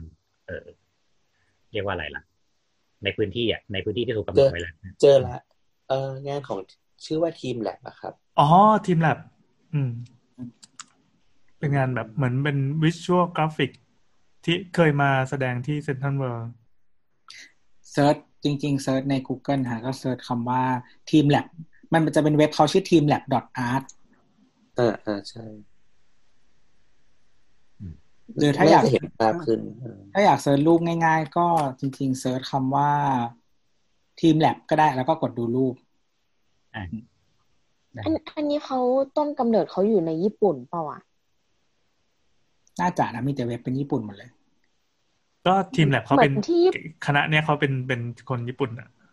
อ๋อที่ญี่ปุ่นเขาเป็นพิพิธภัณฑ์ถาวรเลยป่ะที่เหมือนแบบแสดงงานของเขาตลอดไปอย่างนี้ป่ะไม่แน่ใจอ่ะที่คนไปถ่ายรูปกันเยอะๆนั่นนะเห็นเพื่อนไปลงใน IG เยอะๆแล้วเขาก็เหมือนมีนิทรรศการที่แบบเวียนไปลงเป็นอีเวนท์ที่ต่างๆด้วยใช่และอันนี้คือแนวโน้มพวกเนี้ยมันก็จะเริ่มเข้ามาในตัวของอาคารมากขึ้นอย่างอันนี้มันยังดูเหมือนเป็นการเป็น installation art อย่างหนึ่งที่มันจะต้องมี focus ของมันแต่นี่ก็เชื่อว่าต่อไปอ่ะคือมันจะต้องมีพื้นที่แบบนี้ในอาคารมากขึ้นอ่ะเพราะว่าด้วยความที่เราอยู่ในโลกโซเชียลมีเดียมากขึ้นอ่ะแม้แต่งานออกแบบสมัยนี้มันต้องแบบอย่างร้านกาแฟก็ต้องมีจุดสำหรับถ่ายรูปโดยเฉพาะซึ่งอาจจะต้องเน้นมากกว่ารสชาติของอาหารหรืออะไรด้วยซ้ำร้านนิทานคาเฟ่ที่ปทุมธานีมันถ่ายให้คนสวยยากมากเลยนะเพราะว่าพอไฟเยอะๆการถ่ายคนปุ๊บคนจะกลายเป็นภาพซิลูเอตอ่ะไม่คืออันนี้มันเหมือนถ่ายโชว์มากกว่าไงว่าแบบฉันไปที่นี่มาแล้วเว้ยเนี่ยแล้วมีกราฟิกสวยอย่างนี้ไงแต่แบบแล้วฉันเข้าไปถ่ายยืนแบบหน้าแป้นอยู่ข้างนอกอะไรอย่างนี้ก็ถ่ายแบบหันข้างหันหลังถ่ายเป็นเงาๆอะไรเงี้ยก็คือเห็นซิลูเอตนั่นแหละได้มันก็มีวิธีอยู่แล้วถ้าคนที่ใช้ TikTok เป็นซึ่งเนี่ยเขาบอกว่าคือสุดท้ายอ่ะอย่างของทีมแล็บก็ได้อ่ะเขามีทั้งสถาปนิกมีทั้งโปรแกรมเมอร์มีทั้งเอนจิเนียร์มีทั้ง CG อนิเมเตอร์มีทั้งแบบเป็นเหมือนแบบแมทเมติกคือมันเป็นนักคำนวณอ่ะและแม้แต่ประกอบด้วยการปริ้นท์กราฟิกดีไซน์และแม้แต่อีดิเตอร์เพราะตอนนี้กลายเป็นว่าเหมือนเราออกแบบพื้นที่หนึ่งไม่ใช่แค่ถามนิดแล้วว่ามันจะกำหนดอะไรแต่จะต้องกลายเป็นว่าเหมือนผู้กำกับมายืนดูแล้วแบบว่าผมอยากได้เป็นนี้ไปทางนี้ตอนนี้นอกจากทะเลาะกับสินแสแล้วตอนนี้ต้องทะเลาะผู้กำกับแล้วอ่ะทำไมคุณไม่ทำแบบตัวอาคารให้มันเชื่อมกันอย่างนี้ผมจะได้วิ่งกับซ้ายไปขวาอะไรอย่างเงี้ยอ้าวเฮียมทำไม่ได้และเอนจิเนียร์ก็จะบอกว่ามันต้องขึ้นโครงอย่างนั้นอย่างนี้อะไรเงี้ยครับซึ่งถามว่ามันน่าจะทำงานยุ่งยากขึ้นแต่มันดูสนุกขึ้นพอเห็นทีมแล็บอาจจะพอเห็นภาพได้ชัดมากขึ้นว่ามันเนี่ยมันก็เป็นประมาณนั้นที่ว่ามันจะเป็นมีเดียครับซึ่งอันนี้มันก็จะเข้าสู่ข้อตัดไปก็คือมันจะเป็นฟิวเจอร์เทรนด์กับโปรโตไทป์ทีมแล็บมันจะเป็นฟิวเจอร์เทรนด์อย่างหนึ่งแล้วล่ะว่าตอนเนี้ยในอนาคตมันก็จะเริ่มมีสิ่งพวกนี้มากขึ้นตอนนี้เขาบอกว่าคืออย่างเขาพัฒนาคีเนติกฟาซาดก็คือเหมือนหน้าตารูปอย่างที่บอกรูปด้านเราสามารถแบบเปลี่ยนไปได้ในแต่ละวันนะคีเนติกก็คือเหมือนการเคลื่อนไหวต่อไปคือภาษาเราอาจจะแปลว่าวันนี้เราบิดทางซ้ายเราบิดทางขวาหรือแม้แต่อย่างนี้ง่ายๆก็คือเช่นสมมติว่าอย่างบ้านนะครับอย่างอาคารหนึ่งอาคารนะเวลาแดดมันลงนะครับมันก็คือแดดมันจะหมุนไปตลอดทั้งวันใช่ไหมครับคราวเนี้ยอย่างที่พี่โอบอกค่ะเดี๋ยวนี้มันก็คือจะมีเช่นตัวรับแสงรับความร้อนนะครับติดอยู่ตรง material ที่อยู่เป็นฟาซาดนะครับพอมันมีความร้อนเท่าระดับหนึ่งมีแสงเท่าระดับหนึ่งมันก็จะหดหรือยืดออกไปเพื่อ สร้างเชดดิ้งประมาณนี้มันมีเดี๋ยวนี้มันก็คือมีซันรูฟซันเชดพวกนี้ที่สามารถปรับด้วยตัวของมันเองได้โดยการรับแสงอย่างที่โบสว่าพอสมมติว่ามันลดดีเทคได้ว่ามันมีแสงเยอะขนาดนี้มันก็จะปรับองศาแบบจากเดิม90องศาเป็น45องศาเพื่อทำให้เกิดเงาที่สูงขึ้นรัดเป็น30อะไรเงี้ยหรือวิ่งตามเวลาซึ่งหน้าตารูปด้านเราก็จะเปลี่ยนไปตามของตัวสิ่งที่เรากำหนดพวกนี้เพื่อใช้งานอะไรมันหรืออย่างที่สองก็คือเหมือนให้มันแบบปรับหน้าตาไปเลยวันนี้อยากเปลี่ยนก็เปลี่ยนอยากให้มันบิดไปซ้ายก็ซ้ายบิดไปขวาก็ขวาหรือแม้แต่ต่อไปเนี้ยมันก็จะเริ่มมีในเรื่องของสิ่งที่เรียกว่าเป็นโรบอติกแล้วอะเริ่มมีงานหุ่นยนต์มี AI เข้ามาเพื่อทำให้หน้าตาของอาคารเปลี่ยนไปเริ่มเรียกว่าอะไรดีล่ะมันจะเป็นคิเนติกอย่างนึงแหละแต่ว่ามันก็เหมือนมันคิดเองอะเขาก็เริ่มทดลองโดยการที่ว่าเหมือนอย่างเมื่อกี้มันใช้เซนเซอร์ใช่ไหมแต่ต่อไปเหมือนก็คืออาจจะเป็นคอมพิวเตอร์เพื่อกำหนดว่าซิริตอนนี้บ้านร้อนไหมอย่างเงี้ยจัดการระบบบ้านให้ด้วยอะไรเงี้ยมันก็จะกำหนดคือว่าตัวแปรบ้านหมดเลยหลายอย่างหลายมิติมากขึ้นอะไรใช่ซับซ้อนกว่าแค่แบบ1.1ใช่หรือตอนนี้เขาทำเป็นตัวของ OLED ก็คือเป็น Organic Light Diode ก็คือมันจะเป็น LED ที่สว่างขึ้นใช้ไฟน้อยลงเทคโนโลยี LED ก็จะดีขึ้นอาจจะการใช้งานจากเดิม 30,000 ชั่วโมงจะเป็นแสนชั่วโมง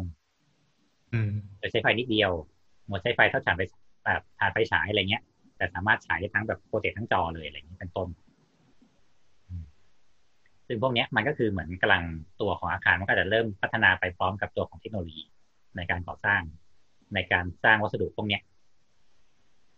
ไปด้วยกันเรื่อยๆเพราะฉะนั้นคือในอนาคตอะ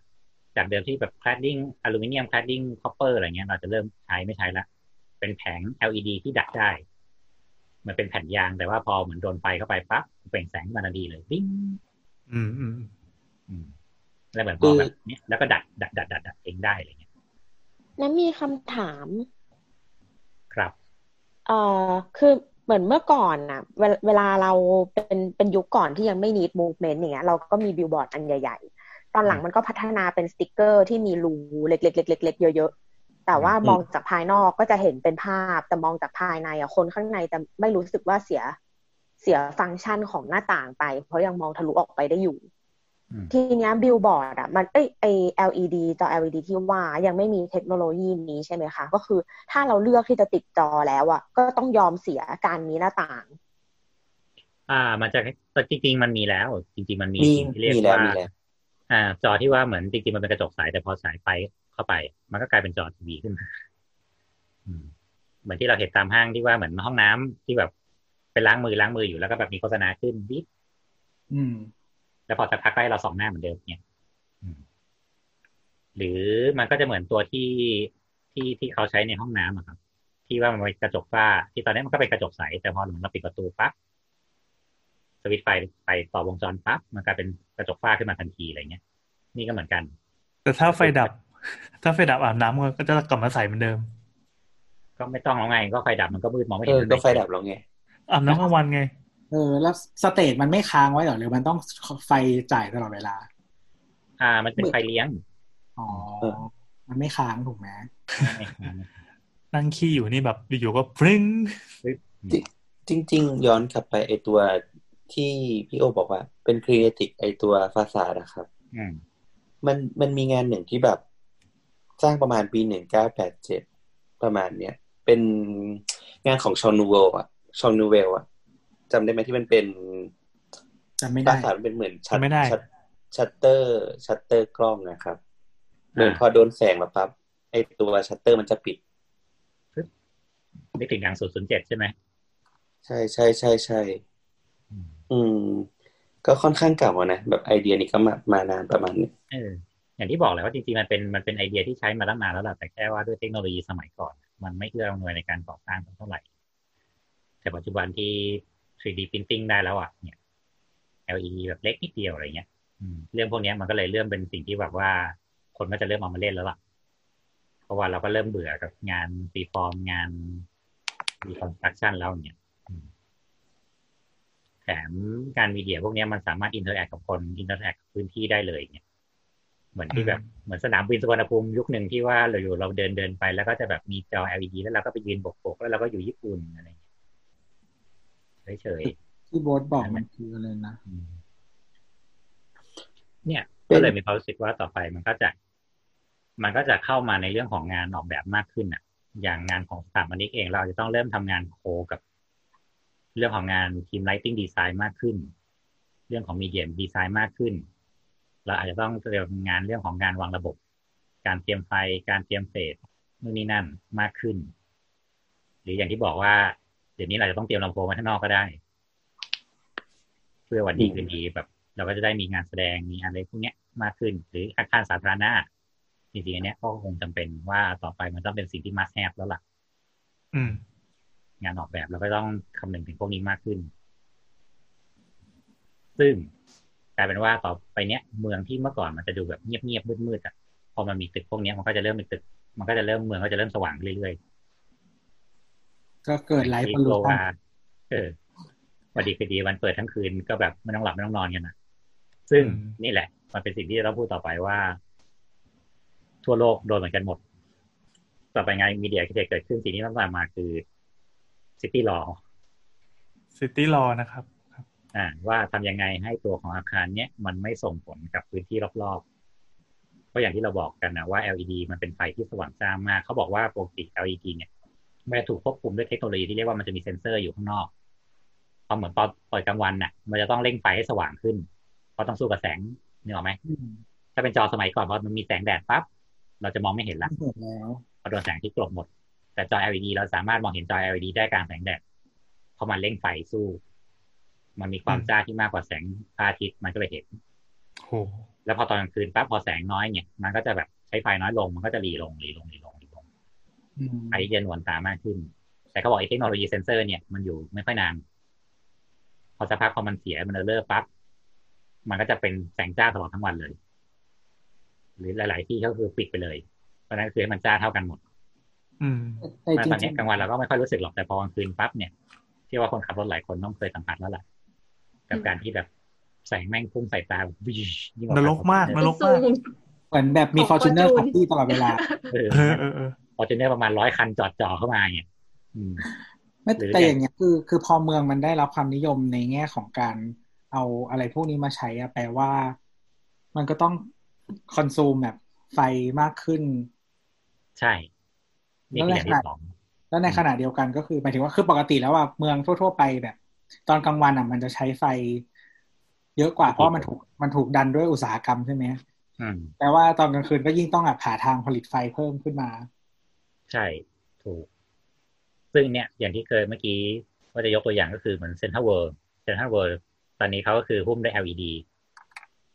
อยู่เยอะมากและมีอยู่ช่วงหนึ่งที่เขาโฆษณาน้ำดำยี่ห้อหนึ่งที่มันมีสีแดงนั่นนะแล้วพอเขาเปิดรอบสีแดงครับยี่ห้อที่มีสีแดงนะแล้วพอเขาเปิดโฆษณาพร้อมกันทีเดียวทั้งตึกอะราชประสงค์แม่งกลายเป็นแบบไฟไหม้อะโอ้อะไรวะดำที่มีสีแดงในหัวมีแต่แม็กกี้อะมันก็อ๋อในหัวคือเป็นแบบขวดแม็กกี้เหรอวะฝาแดงแล้วก็น้ำดำเนี่ยซีอิ๊วขาวตาเด็กสมบูรณ์ไม่แต่ว่านี่เนี่ยที่เซนทรัลเวิลด์ก็คือถ้าเราอยู่ในอาคารอะมันจะมองทะลุได้นะก็รู้สึกไงแต่กลายเป็นว่าตึกฝั่งตรงข้ามเกสรเกสรอะไรเงี้ยตึกบิ๊กซงบิ๊กซีอ่ะตาบอดคนขับรถติดไฟแดงอยู่ตาบอดจ้าซึ่งตอนนั้นมันเป็นข่าวดังขึ้นมาแล้วแบบร้องเรียนไปที่ภาวะชัดๆอ่ะคนที่แม่งขายปลาหมึกปิ้งอยู่ฝั่งตรงข้ามแบบตาเสียไปแล้วอย่างเงี้ยซึ่งตอนนั้นก็เคยไปตอนช่วงนั้นพอดีเหมือนกันนะแล้วแบบพอมันไฟพอมันแดงขึ้นมาแล้วแบบเฮ้ยเอาจริงๆเหรอวะเนี่ยที่เหมือนไฟไหม้ราชประสงค์จนเหมือนเขาคงถูกระงับอ่ะแล้วก็คงถูกแบบเปลี่ยนไปเขาปรับความเคไปความสว่างของไฟลงแต่นั่นแหละถ้าเกิดว่าแบบใครไปดูคนกำลังรำแก้บนนี่แบบเอฟเฟกต์บนหน้านี่แบบสยองมากขึ้นมาแบบชี้อะไรอย่างเงี้ยแล้วแบบตอนนี้คือหลายๆที่มันก็เป็นอย่างที่ตัวว่าแบบสมมติว่าเมเจอร์เปลี่ยนคอนโดฝั่งตรงข้ามสวยอันนี้มีคอนโดขึ้นมาเต็มแล้วเนี่ยซึ่งในหลายๆที่อ่ะเขาบอกว่าคืออย่างเมืองบ้านเราอ่ะมันยังเป็นเมืองที่เป็น เมืองที่รอบๆไม่ได้มีป่าไม่ได้มีอะไรอย่างเงี้ยแต่เขาบอกเมืองอย่างแบบอย่างออสเตรเลียหรืออะไรพวกเนี้ยที่รอบๆมันเป็นป่าเขาบอกทำให้พฤติกรรมของนกมันเปลี่ยนโอ้ตายใช่ไหมนกแม่งคิดว่าเช้าแล้วอย่างเงี้ยนกไม่ออกมาอ้าวเฮียยังมืดอยู่เลยกินหานอนเช้าก็ไม่มีอะไรเงี้ยเขาก็เลยต้องแบบว่ากำหนดเป็นกฎของเมืองขึ้นมาว่าโอเคอ่ะเขาอนุญาตให้ทำได้นะถ้ามันมีอีเวนต์ให้มันแบบว่าเป็นส่วนหนึ่งของอาคารส่วนหนึ่งของเมืองได้เพราะมันก็ทำให้เมืองดูมีสีสันทำให้เมืองดูมีความเคลื่อนไหวดูแบบน่าสนใจแต่แบบเฮ้ยต้องหาจุดสมดุลแล้วล่ะว่าเราต้องเปิดมากน้อยแค่ไหนหรือว่ามี regulation ว่าแบบถ้าคุณหันไปทำป่าคุณห้ามทำคุณต้องหันเข้าเมืองเท่านั้นและเมืองต้องแบบว่าไม่กระทบนู่นนี่นั่นเพราะอย่างสมมติว่าตัวตึกในเมืองอ่ะอย่างถ้าเห็นใน Twitter ตอนช่วงเนี้ยที่ของคุณจอมที่เขาว่าแบบอาม่าแสบตาไหมอ่ะแล้วกลายเป็นว่ารูปสะท้อนของตึกฝั่งตรงข้ามที่แบบว่าสะท้อนแดดเข้ามาห้องเขาว่าเต็มๆอ่ะจริงๆอันนี้ผิดกฎหมายนะเพราะกฎหมายถูกกำหนดไว้ว่าตัววัสดุที่มุงอาคารนะจะต้องมีค่าสะท้อนแสงไม่เกินเท่าไหร่แล้วมันจะต้องไม่สะท้อนไม่สามารถทำให้เกิดการสะท้อนได้มากขนาดนี้แต่จริงๆกรุงเทพอ่ะเหมือนแบบรู้สึกว่ามีไลท์พอลลูชันเยอะมากๆมานานแล้วคือตั้งแต่เด็กๆที่ย้ายมาอยู่แล้วก็เหมือนตอนกลางคืนอ่ะอยู่ตรงที่บ้านอยู่อ่ะแล้วมองฟ้าขึ้นไปอ่ะไม่เคยเห็นฟ้าสีดำเลยเป็นฟ้าเป็นสีส้มใช่เป็นแบบส้มๆแดงๆตลอดนี่แหละมันคือแสงที่ว่าใช้ในโคเรือนแล้วมันสะท้อนขึ้นไปเป็นชั้นฟ้าแต่จริงๆคืออย่างที่บอกแหละว่ากฎหมายมันมีกำหนดนะว่าจริงๆวัสดุพวกแบบปลูกผนังนะต้องสะท้อนแสงไม่เกิน 30% หรือ something นี่แหละจำตัวเลขชัดๆไม่ได้นั่นคือตอนนี้ก็คือไม่สะท้อนแสงแล้วเพราะว่ากำเนิดแสงในตัวเองซึ่งเนี่ยมันเป็นคืออย่างเมืองนอกเขาก็เหมือนพยายามหาทางกันอยู่ว่าแบบมันต้องกำหนดค่าแสงเท่าไหร่อะไรยังไงเนี่ยซึ่งเมืองไทยก็มีปี2555เกิดการร้องเรียนขึ้นว่าเหมือนป้าย LED จอ LED หรือว่าสิ่งที่แบบแปะบนอาคารพวกเนี้ยมันส่งผลต่ออาคารฝั่งตรงข้ามอาคารข้างเคียงอย่างบ้านที่อยู่ใต้บิลบอร์ดอ่ะก็ไม่ต้องหลับไม่ต้องนอนกันไฟแม่งเปิดตลอดเวลาอะไรอย่างเงี้ยใครที่ซื้อคอนโดแล้วหันไปทางป้ายเนี่ยก็โคตรซวยเลยไอเนี่ยไม่เท่าไหร่ตอนซื้อยังไม่มีไงแต่เดี๋ยวพอไปรีโนเวทเอา LED มาหุ้มป๊าบเสร็จจบเลยขายต่อก็ยากป่ะอันเนี้ยขายไม่ได้ซึ่งตอนเนี้ยคือมีข้อกำหนดที่ว่าเหมือนร้องเรียนว่ากฎหมายควบคุม LED ถูกตั้งขึ้นมาเหมือนแบบตั้งทีมหาโซลูชันกันตั้งแต่ปี2558ตอนนี้ปี2563ยังไม่มีกฎหมายออกมาเลยครับตอนนี้กฎหมายที่เกี่ยวข้องก็คือจะมีเรื่องของกฎหมายป้ายอย่างเดียวซึ่งพวกนี้จะกำหนดเรื่องของเป็นป้ายว่าแบบถ้าตั้งบนอาคารต้องห้ามสูงเกิน30เมตรอะไรเงี้ยขนาดพื้นที่ป้ายต้องไม่เกิน75ตารางเมตรต้องมีความสูงไม่เกินถ้าแปะบนข้างๆอาคารต้องไม่เกิน15เมตรห้ามอยู่ข้าง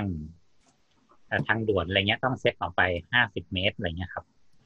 แต่ไม่มีข้อไหนกำหนดเลยเรื่องแสงเขามีกำหนดแค่ว่าถ้าตัวป้ายนี้มีแสง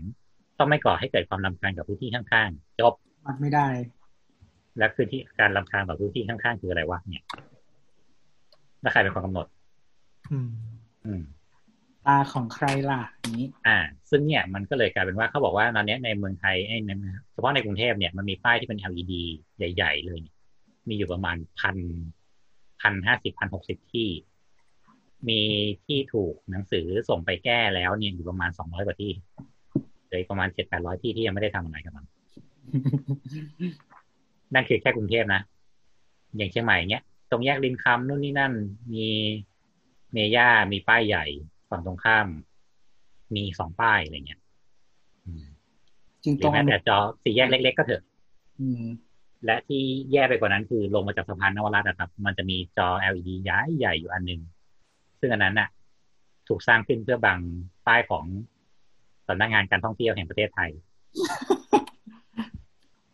เดี๋ยวสร้างขึ้นเพื่อไปบังคือเขาออกแบบสร้างอาคารแบบว่าสำหรับให้นักท่องเที่ยวเข้ามาติดต่อมาขอข้อมูลอะไรเงี้ยสร้างซะสวยเลยล่ะแต่สักพักผ่านไปไม่นานเท่าไหร่ก็มีโครงเหล็กขึ้นมาแล้วก็ปุ้มด้วยจอ LED บังหมดหน้าอาคารเลยแล้วก็ขายโฆษณาจ้ะเพราะฉะนั้นก็คือตึกปตท.ข้างหลังก็จะไม่เห็นอะไรเลยและลงมาก็แสบตามากๆเหมือนกันแล้วถ้าสมมติว่าเราเกิดอุบัติเหตุขึ้นมาอย่างเงี้ยบนท้องถนนน่ะเราสามารถที่จะฟ้องเขาได้ไหมคือตัวเนี้ยเราสมมติว่าเราขับเองแล้วเราแบบมันแป๊บ เข้ามาในตาแล้วเราฉลับไปชนคนอื่นเนี่ยคือถ้ามันพิสูจน์ได้ว่ามันเป็นแสงที่จ้าแวบเข้าตาแล้วทำให้เราไปชนเนี่ยเพราะว่าตาเราไม่ได้วอล์กแบ็คน่าจะฟ้องได้แต่โดยปกติกฎหมายของจราจรคือคุณขับรถอ่ะคุณต้องสามารถควบคุมข้างหน้าของคุณให้ได้คุณนั่นแหละต้องห้ามหันไปดูจอมันพิสูจน์ไม่ได้ด้วยหรือเปล่าหมายถึงต่อให้เรามีกล้องหน้ารถอ่ะกล้องมันไม่เห็นความแวบเหมือนที่ตาเราเห็นว่ามันแวบนั่นแหละประเด็นไงมันพิสูจน์ยากไงมันพิสูจน์ยากกับ2คือไม่ว่าอะไรเกิดขึ้นน่ะเราต้องควบคุมรถให้ได้นี่คือกฎหมายจราจรไงถ้าเราขับรถกับคันหน้าเบรกกระทันหันแล้วเราขับไปชนเค้าอย่างเงี้ยเราก็ผิดเพราะเราถือว่าเราเบรกไม่ทันใช่คือจริงๆมันต้องมีระยะเว้นแหละคือถ้าเราชนน่ะแสดงว่าเราเว้นน้อยไปเราขับรถโดยประมาทเนี่ยมันเป็นกฎหมายที่เหมือนแบบโอ้ยตายแล้วอย่างเงี้ยยังไงก็ผิดล่ะยังไงก็ผิดครับถูกคือกฎหมายเรื่องเว้นของรถอ่ะเขาไม่ได้มาเอาผิดเวลาเราเว้นไม่ถึงแต่ว่าเพียงแต่ว่ามันจะไม่คุ้มครองเราเวลาเกิดอะไรขึ้นเพราะว่าเขาให้เว้นจริงๆถ้าจำไม่ผิดนะเหมือนขั้นต่ำอ่ะคือแต่ละคันต้องอยู่ห่างกันนะ5เมตรอะไรก็ตามก็มีระยะนับเป็นวินาทีหรืออะไรนี่แหละเพราะถ้าอย่างเชียงใหม่เนี้ยถนนที่มันเป็นซุปเปอร์ไฮเวย์เขาจะมีจุดอยู่ที่พื้นแล้วเขาก็จะบอกว่ากรุณาขับห่างจากคันหน้าประมาณ3จุดคือจริงๆมันจะมีการกำหนดเรื่องความเร็วของแต่ละเลนอย่างเช่น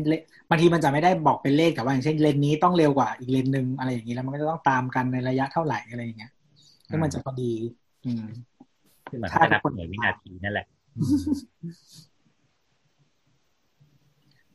นั่นแหละครับซึ่งตอนนี้ถ้าที่พูดไปเนี่ยหลักๆบางทีมันก็จะเป็นแค่เรื่องของตัวอาคารต้องมีจอมีอะไรของมันเองเนี้ยแต่ว่าอีกอย่างหนึ่งที่มันเป็น Media Architecture เหมือนกันที่หลังๆก็ดูคนก็จะเริ่มสนใจมากขึ้นคือการฉายภาพแมปปิ้งขึ้นใหม่นั่นแหละเป็นโปรเจคเตอร์ป่ะครับเป็นโปรเจคเตอร์ใช่ซึ่งตอนนี้เราเห็นโปรเจคเตอร์คุณภาพดีราคาถูกเยอะมากขึ้นบางบ้านก็เริ่มยกเลิกไม่ใช้ทีวีซื้อกล่องโปรเจคเตอร์เล็กๆมา1ตัวฉายเข้ากับกำแพงผนังบ้านฉายในห้องนอนอะไรเงี้ยครับฉายขึ้นเพดานนอนดูซีรีส์โดยที่ไม่ต้องแบบงอหัวขึ้นมาอีกต่อไปอะไรเงี้ยคือส่วนหนึ่งอ่ะไอตัวเทคโนโลยีการฉายภาพอ่ะมันคือตัวพอ LED อย่างที่บอกว่ามันสว่างขึ้นมากๆแล้วมันก็เล็กลงได้มากๆมันให้ฉายได้ดีขึ้นเพราะว่าเมื่อก่อนอ่ะปกติแล้วอ่ะที่มันไม่ค่อยคุณภาพไม่ค่อยดีเพราะว่าความสว่างมันไม่มีทางสู้แบบที่เป็นจอได้ใช่ด้วยความที่มันต้องใช้หลอดภาพที่ต้องเผาไฟให้ร้อนขึ้นเพื่อทำให้เกิดแหล่งกำเนิดแสงอะไรเงี้ยครับแต่ตอนหลังคือมันใช้เทคโนโลยีเดียวกับเป็นตัวแหล่งกำเนิดแสงเองโดยตรงอ่ะซึ่งมากกว่าเดิมแบบ100เท่าอะไรเงี้ยเพราะฉะนั้นคือมันแค่กดปึ๊บขึ้นมาเงี้ยมันก็ได้ความสว่างแบบลูเมนที่แบบเพิ่มขึ้นแบบเป็นเท่าตัวคือประสิทธิภาพมันดีก็คือหมายถึงว่าพลังงานอ่ะมันกลายเป็นแสงเกือบทั้งหมดมันก็เลยไม่มีความร้อนออกมาใช่ซึ่งมันก็จะเป็นเทคโนโลยีเดียวกับเครื่องฉายหนังตามโรงหนังอ๋อครับแต่จริงๆเราแค่มีสกรีนดีๆมันก็โดนเป็นกันได้และเราก็ไม่ต้องลงทุนอะไรเลยทำพวกแบบไลท์เพนติ้งในบ้านก็ได้ที่เป็นได้ซึ่งตอนนี้มันกลายเป็นว่าเหมือนอย่างที่บอกไปว่าสมมติว่าเราอยากเปลี่ยนภาษาหน้าตาบ้านเนี้ยแต่เราแบบขี้เกียจติด LED อ่ะเราไม่อยากให้แสงพุ่งออกไปเราก็ติดโปรเจคเตอร์รอบบ้านแล้วเราก็ฉายพร้อมกันอย่างเหมือนของก็เป็นข้อความแล้วก็มีรูปคนอย่างเป็นข้อความเป็นรูปคนอะไรอย่างเงี้ยประหยัดออกไป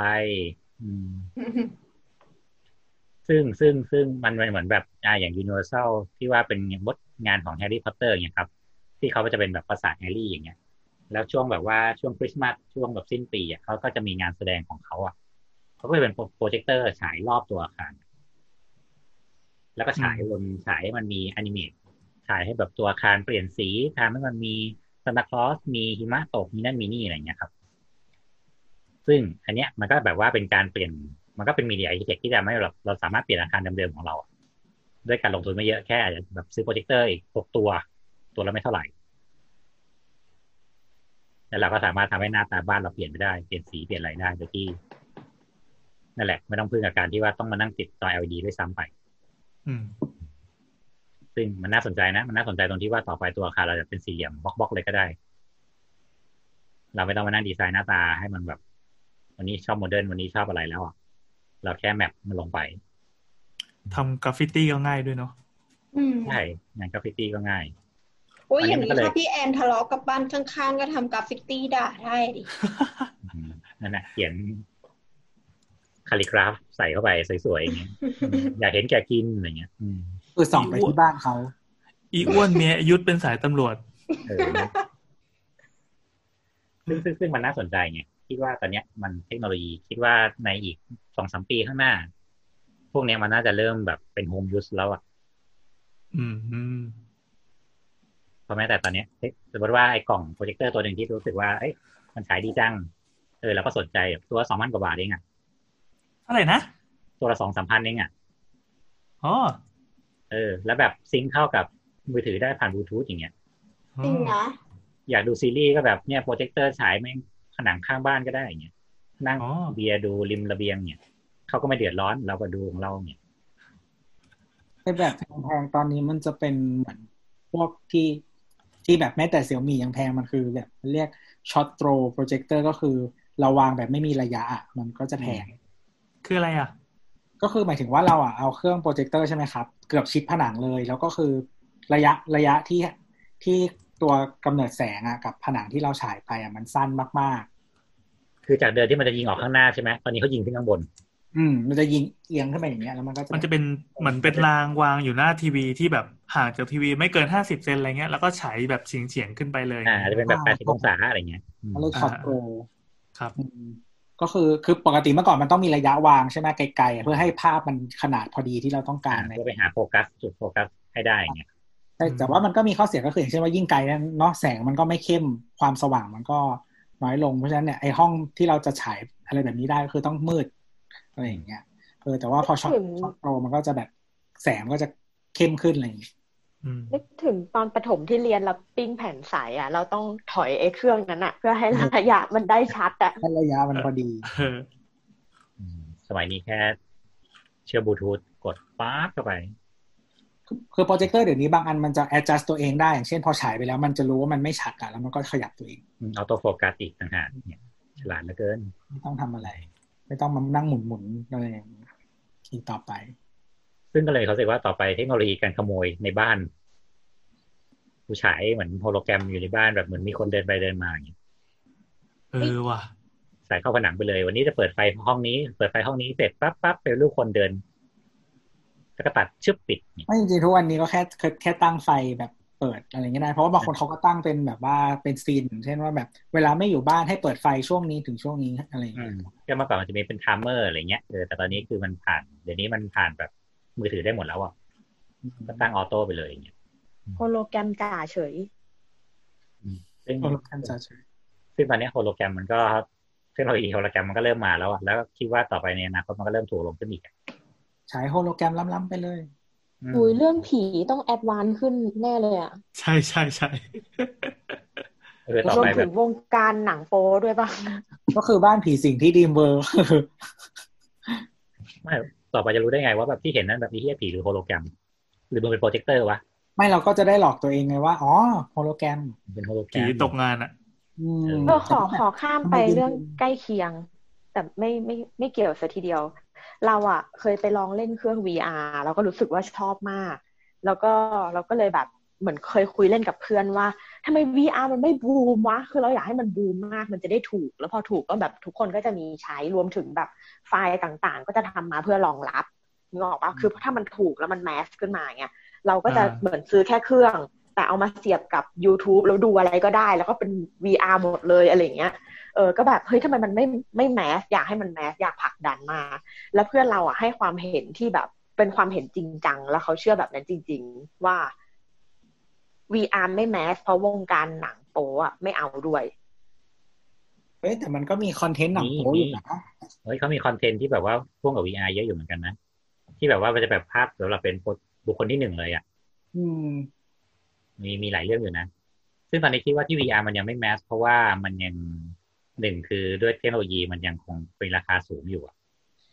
แต่คือเหมือนมันมีบางคนเขามีปัญหากับ VR ด้วยนะอย่างเช่นว่าแบบใส่แล้วมึนหัวแล้วก็แบบนี่ใส่ไม่ได้นี่เป็น motion sickness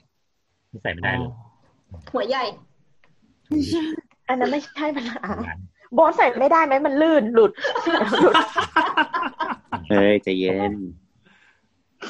คือมันจะมีคนพอสมควรที่เป็นเหมือนกับว่าใช้งานแล้วเขาแบบมึนหัวหรืออะไรแบบนี้ใช้ไม่ได้ก็มีเพราะนี่ดูหนัง3มิติในโรงไม่ได้เว้นหัวแต่ว่าหนังจริงๆหนังโป๊มันมีมันคือก่อนที่จะมี VR มันจะมีแบบหนังญี่ปุ่นบางซีรีส์อ่ะที่มันเป็นเหมือนแบบเป็นภาพบุคคลที่1อยู่แล้วอ่ะที่แบบเป็นบุคคลที่1เลยทำมาเพื่อแบบแนวคิดแบบนี้เลยอะไรอย่างเงี้ยซึ่งเคยมียุคหนึ่งแม่งทำเป็น3มิติเลยอ่ะแล้วต้องใส่แบบใส่แว่นอ่ะหนังโป๊เหรอคือแบบทำไมวะเนี่ยแล้วคือยังไงเราต้องมีอุปกรณ์มาด้วยมันจะได้หนังแต่มันดีนะครับหมายถึงก็ตอนนั้นคือเล่น Google Cardboard ไงตอนที่มันออกมาใหม่ๆก็แบบมาลองแน่นอนเราก็ต้องหาคอนเทนต์ที่มันเหมาะสมกับเทคโนโลยีนี้ก็เลยไปหาโหลดมาเฮ้ยดีว่ะแบบมองซ้ายมองขวาโอ้โหแล้วมันมีแบบก้อนใหญ่มากคือมันมีหนังโป๊ที่แบบทำแบบออกมาอีกสเต็ปนึงก็คือหมายถึงว่าในเรื่องอ่ะก็คือคนอ่ะใช้ VR ใช่ไหมเหมือนคนในเรื่องอ่ะใช้ VR เพื่อดูหนังโป๊แล้วมันก็เลยเหมือนแบบมีอีกคนนึงมาอะไรด้วยแล้วคนนั้นก็แบบงงว่ามันจริงหรือมันรู้เลยบริษัทไหนทำไมรู้เรื่องกันวะฉันรู้แล้วนั่นคือแบบคือมันมีหนังโป๊ค่ายนึงที่มันชอบทำแบบชอบมีพล็อตแบบอะไรแบบเนี้ยแฟนตาซีที่แบบไปบาร์บีคิวกับเพื่อนบ้านที่มีภรรยาอยู่ด้วยเสร็จแล้วก็อึบกันแล้วก็แบบภรรยามาเจอคือแบบอะไรวะอะไรเป็นซุปเปอร์ฮีโร่เราเคยเห็นอ๋อเป็นเซ็กทอยบ้างที่มันมีเทรดรวมใน Twitter แบบหนังโป๊แปลกๆอ่ะแต่ว่าเป็นทวีตที่เก่ามากแล้วอ่ะแล้วมีอันนึงมันเป็นหยุดเวลาเว้ยเหมือนแบบหยุดเวลาของญี่ปุ่นมีเป็นโหมดเลยนะเหมือนมันเอาเครื่องหยุดเวลาเข้าไปอ่ะแล้วมันก็เดินเข้าไปในโรงเรียนแล้วก็กดหยุดเวลาอย่างเงี้ยใช่หยุดเวลาเนี้ยต้องแบบต้องโรงเรียนอ่ะไม่เข้าใจว่าทำไมต้องหยุดเวลากับโรงเรียนตลอดเวลาว่ะตัวหลังๆวงการหนังโป๊จีนก็ไปทำตามแล้วนะเนี่ยชอบแนวนี้หนังโป๊จีนอ่ะเริ่มมาแล้วคือปกติอ่ะมันจะแยกเป็นญี่ปุ่นเกาหลีกับจีนอ่ะมันจะไม่ค่อยแยกใช่ไหมทีเนี้ยเดี๋ยวนี้จีนมันเริ่มแยกแล้วอ่ะคือเริ่มดูออกแล้วเริ่มมีสไตล์ของตัวเองเข้มแข็งจีนมีสไตล์ยังไงอ่ะเราว่าสไตล์เกาหลีอ่ะชัดเจนมากคือเกาหลีเหมือนแบบไม่มีการเกาหลีเป็นหนังอายมันไม่เห็นตรงนั้นเลยอะไรเงี้ยซึ่งเราว่าอันเนี้ยโอเครับได้ที่สุดแบบมีความสวยงามอ่ะแล้วเกาหลีดูมีสตอรี่อ่ะต้องแบบดูสตอรี่ตลอดเวลาอย่างเงี้ยเกาหลีนี่เราดูพวกไอ้เนี่ยตอนกองบ่อยมากเลยแต่เราฟังไม่รู้เรื่องนะเราจะรู้สตอรี่หรอพูดเรื่องหนังโป๊หรอนั่นแหละดูเราจริงจังมากไม่เมื่อวานดูเห็นช่องอะไรวะนี่หนังโป๊เป็นช่องด้วยหรอไม่ใช่หนังโป๊เป็นคอนเทนต์ของช่องเทพดีลาเขาสรุปแบบเรื่องหนังโป๊ของเทรนปีก่อนมึงดูด้วยเหรอเนี่ยรู้เปล่าว่าประเทศไทยปีก่อนน่ะคีย์เวิร์ดที่คนไทยเสิร์ชเยอะที่สุดคืออะไรใน Pornhub อะไรครับให้เดาไม่ใช่เลสเบี้ยนอ่ะเลสเบี้ยนฝรั่งลักหลับไม่ใช่กูคิดว่าต้องภาษาอังกฤษเหรอทรีซัมเฉลยเลยก็ได้ก็คือคำว่าไทย THAI ไทยอ้าวอะไรวะดูหนังไทยเงี้ยเหรอคิดว่าจะมีอะไรเซอร์ไพรส์อันดับ 2คือโซระ ROE โอ้ยจริงอ่ะกี่ปีแล้วทำไมแม้แต่เงี้ยไม่ได้เกษียณไปแล้วหรอเขาเกษียณไปแล้วเขามีลูกแล้วแต่คนไทยก็อาจจะคอนเซอร์เวทีฟไงคือมึงจำชื่อหนังโป๊นักแสดงหนังโป๊ญี่ปุ่นได้2คนอย่างนี้เหรอถือว่าไทยอ่ะมันไม่ได้ไทยเฉยๆมันต่อด้วยไทยและอะไรสักอย่างนึงไม่เป็นคำนามไทยเฉยๆหรือเปล่าไทยชนะไม่แต่มันก็อาจจะเป็นเรื่องของว่าคนเราอยากดูแบบอะไรที่มันเหมือนแบบ relate กับตัวเองเช่นแบบรักกันหน้าตู้ปันสุกนี่แล้วก็โอเคเนี่ยเหรอก็คือไปยืนกับตู้ปันสุกแล้วก็บอกว่าปันสุกค่ะให้ถ่ายว่าอันดับ3คืออะไรมีคนอยู่ในตู้แล้วก็เจาะรูให้ถ่ายว่าอันดับ3คืออะไรอันดับ3ตู้ปันสุกไม่รู้เฉลยเลยก็คือไทยเหมือนกันแต่เป็นไทยภาษาไทยอะไรวะคนแบบไหนวะเนี่ยมันไปสำรวจที่ไหนอ่ะจริงเหรอวะเชื่อได้เหรอวะคอนทับอินไซด์ ไม่แล้วคือแบบคือคนที่มึงเข้าไปPornhubแล้วมึงไปพิมพ์ของแบบนี้เหรอวะกูงงก็อาจจะอยากดีเลทกับชีวิตไงรู้แต่ว่าหมายถึงว่าแบบเว็บมันไม่มีภาษาไทยไม่ใช่หรอใครจะมาทำแท็กมันเซิร์ชได้เซิร์ชภาษาไทยได้เซิร์ชภาษาไทยได้หมายถึงว่าใครจะไม่มีมันมีภาษาไทยจริงๆเพราะว่าวันนั้นน่ะที่มันมีข่าวว่าค่ายมือถือนู้นนั้นนี้บล็อกปุ๊บอ่ะเราเลยอยากรู้ว่ามันบล็อกจริงไหมเราก็เลยเข้าจากมือถือเราปรากฏว่าเข้าได้มือถือเราสีแดงด้วยก็เข้าได้อยู่ดีไม่คือจริงๆมันบล็อกที่เป็นมันบล็อกได้เฉพาะที่เป็นแบบ HTTP ถ้าเราเข้า HTTPS อ่ะมันก็บล็อกไม่ได้แล้วอ๋อเราไม่ได้สังเกตเราแค่พิมพ์ไปเลยคำนั้นว่า pornhub.com แล้วก็เข้าไปได้แล้วมันก็จะเหมือนแบบแนะนำข้างบนสุดอะแถวบนสุดมันจะมีพวกแบบแท็กต่างๆที่แบ่งตามแคตตากรีอะคำแรกที่มันแนะนำให้เราก็เป็นคำว่าไทยที่เป็นภาษาไทยเลยเห็นไหมถือว่าใช้ได้เออแล้วต่อมาก็เป็นโคเรียนแล้วก็เป็นแจแปนเราเซิร์ชคำว่าไทยอะรีวิวอันแรกมันเขียนชื่อน้องนัตตี้น้องแมตเต้เปล่าเราจะกลับมา Media Architecture กันได้ยังครับที่เมื่อกี้ก็ Media นะอ๋อเหรอไม่ค่อย Architecture เท่าไหร่แต่ก็ดีถ้าเกิดว่าคุณผู้ฟังมีอะไรต้องการคุยกับสาวๆนะครับรบกวนทวิตมาหาเราเลยนะครับมีแบบมีว้ามีอะไรก็อ๋อนี่ไงถ้าจะให้เกี่ยวข้องใช่ไหมให้พิมพ์ช่องเสิร์ชคำว่าสถาปนิกครับในPornhubนี่ไม่เคยเลยอ่ะพี่เคยปะรบกวนช่วยพิมพ์คำว่าสาวๆให้ติดเทรนด์ในPornhubหน่อยบ้าอ่ะมีต่ออีกนิดนึงรู้หรือเปล่าว่าในช่วงโควิด-19 เนี่ยคำที่มันรีเลทกับคำว่าโควิด-19 โคโรนาไวรัสแล้วก็ควอรันทีนเป็นท็อปเสิร์ชใช่คือมีคนเสิร์ชทั้งหมด15ล้านครั้งแล้วมันจะมีหนังคือทำออกมาที่รีเลทกับคีย์เวิร์ดเหล่านี้ที่เป็นอย่างเช่นใส่ชุด PPE แล้วก็เยกันเจาะรูแล้วความสนุกก็คือครั้งแรกยังไงว่ามีอารมณ์กับการแบบคนใส่ชุด PPE แล้วก็ครั้งแรกที่คนเสิร์ชในช่องเสิร์ชของPornhubอ่ะที่เกี่ยวกับคอนเทนต์เกี่ยวกับโคโรนาไวรัสอ่ะคือวันที่25มกราคมเฮ้ยเพิ่งเริ่มเลยนี่หว่าแล้วความพีคก็คือวันที่ประมาณ15มีนาเป็นวันที่มียอดเสิร์ชเกี่ยวกับคำว่าโคโรนาไวรัสในPornhubอ่ะเยอะที่สุดก็คือประมาณ 1.5 ล้านครั้ง 1.5 ล้านครั้งรู้กันใช่ไหมเนี่ยแล้วว่าเขาเข้าใจผิดหรือเปล่าว่ามันเป็นเว็บ Google ก็อาจจะอยากรีเลทไงเฮ้ยมาละขอดูหน่อยสิ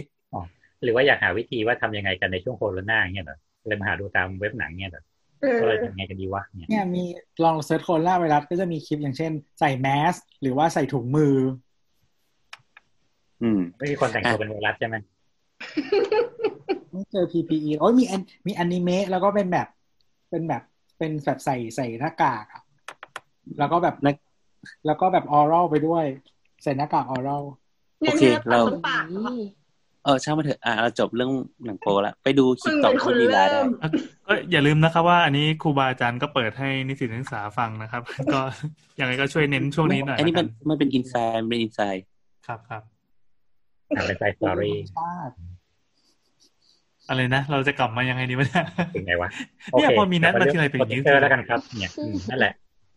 ก็เลยว่าก็คือไปต่อไม่ถูกเลยนั่นแหละก็เลยว่าต่อไปก็คือการเรียนสถาปัตย์อ่ะมันอาจจะไม่ใช่แค่ว่าเราต้องดีกว่าคนในแบบกรุ๊ปเดิมๆแล้วอ่ะต่อไปโลกสถาปัตย์อาจจะต้องเรื่องของการอย่างที่บอกแหละว่าจะต้องเริ่มโขคนมากขึ้นยังมีคนอีกมากมายให้เรามีปัญหาด้วยใช่หรือเราจะเริ่มอาคารเราเริ่มแบบหมุนได้ปรับเปลี่ยนได้นู่นนี่นั่นได้อย่างเงี้ยต่อไปเทรนด์ในอนาคตอาจจะมามากขึ้นซึ่งน่าสนใจหมุนได้ด้วยเหรอครับใช้ VR แน่เลยอย่างวนอยู่เรื่องเดิมเหมือนตึกพวกตึกที่ว่าชั้น Sky Lounge เขาจะแบบหมุนได้รอบ360องศาอย่างเงี้ยไบโยตอนอันนี้ผมสารภาพบาปนะตอนปี2มีงานสเก็ตดีไซน์คำว่าสเก็ตดีไซน์คือเด็กสถาปัตย์จะรู้จักกันดีมันเหมือนเป็นงานที่อาจารย์โยนโจทย์มาให้แล้วก็จงทำอย่างด่วนเพื่อนำมาส่ง นำเสนอในกระดาษ A3 ตามโจทย์ดังนี้แล้วก็แต่ละคนก็ทำ presentation วาดลงไปในนั้นนะเพื่อนำส่งอาจารย์สเก็ตดีไซน์ตอนปี2มีอยู่งานหนึ่งชื่ออาจารย์จะให้โจทย์มาว่าจงออกแบบอาคารที่เคลื่อนไหวได้ซึ่งจริงๆมันก็เข้ากับมีเดียเลยนะคือแต่ละคนก็เอาไปตีความกันต่างๆนานาพอดีวันนั้นน่ะคือจำไม่ได้ว่าเกิดเหตุอะไรที่ทำให้เราอะไม่สามารถเข้าคลาสนั้นได้แล้วมันเป็นคะแนนจริงไงเวลาส่งงานถาปัดทุกครั้งมันคือคะแนนจริงหมดเลยก็เป็นโอ้ยอายจังแต่ก็มันก็คือความจริงที่ผ่านมาแล้วก็คือมีเพื่อนช่วยทำให้ เพื่อนก็แบบเอาตีนปาดอะคือพวกถาปัดไทยเขาจะไม่ได้นั่งเรียนด้วยใช่ไหมเพื่อนก็เอาตีนปาดให้อันนึงเป็นอาคารที่เหมือนเป็นบังเกอร์เว้ยคือถ้ามีเหตุอะไรเกิดขึ้นปั๊บมันจะมีสวิตช์อะไรบางอย่างที่แบบตัวอาคารจะเข้าไปหลบอยู่ข้างใต้ดินได้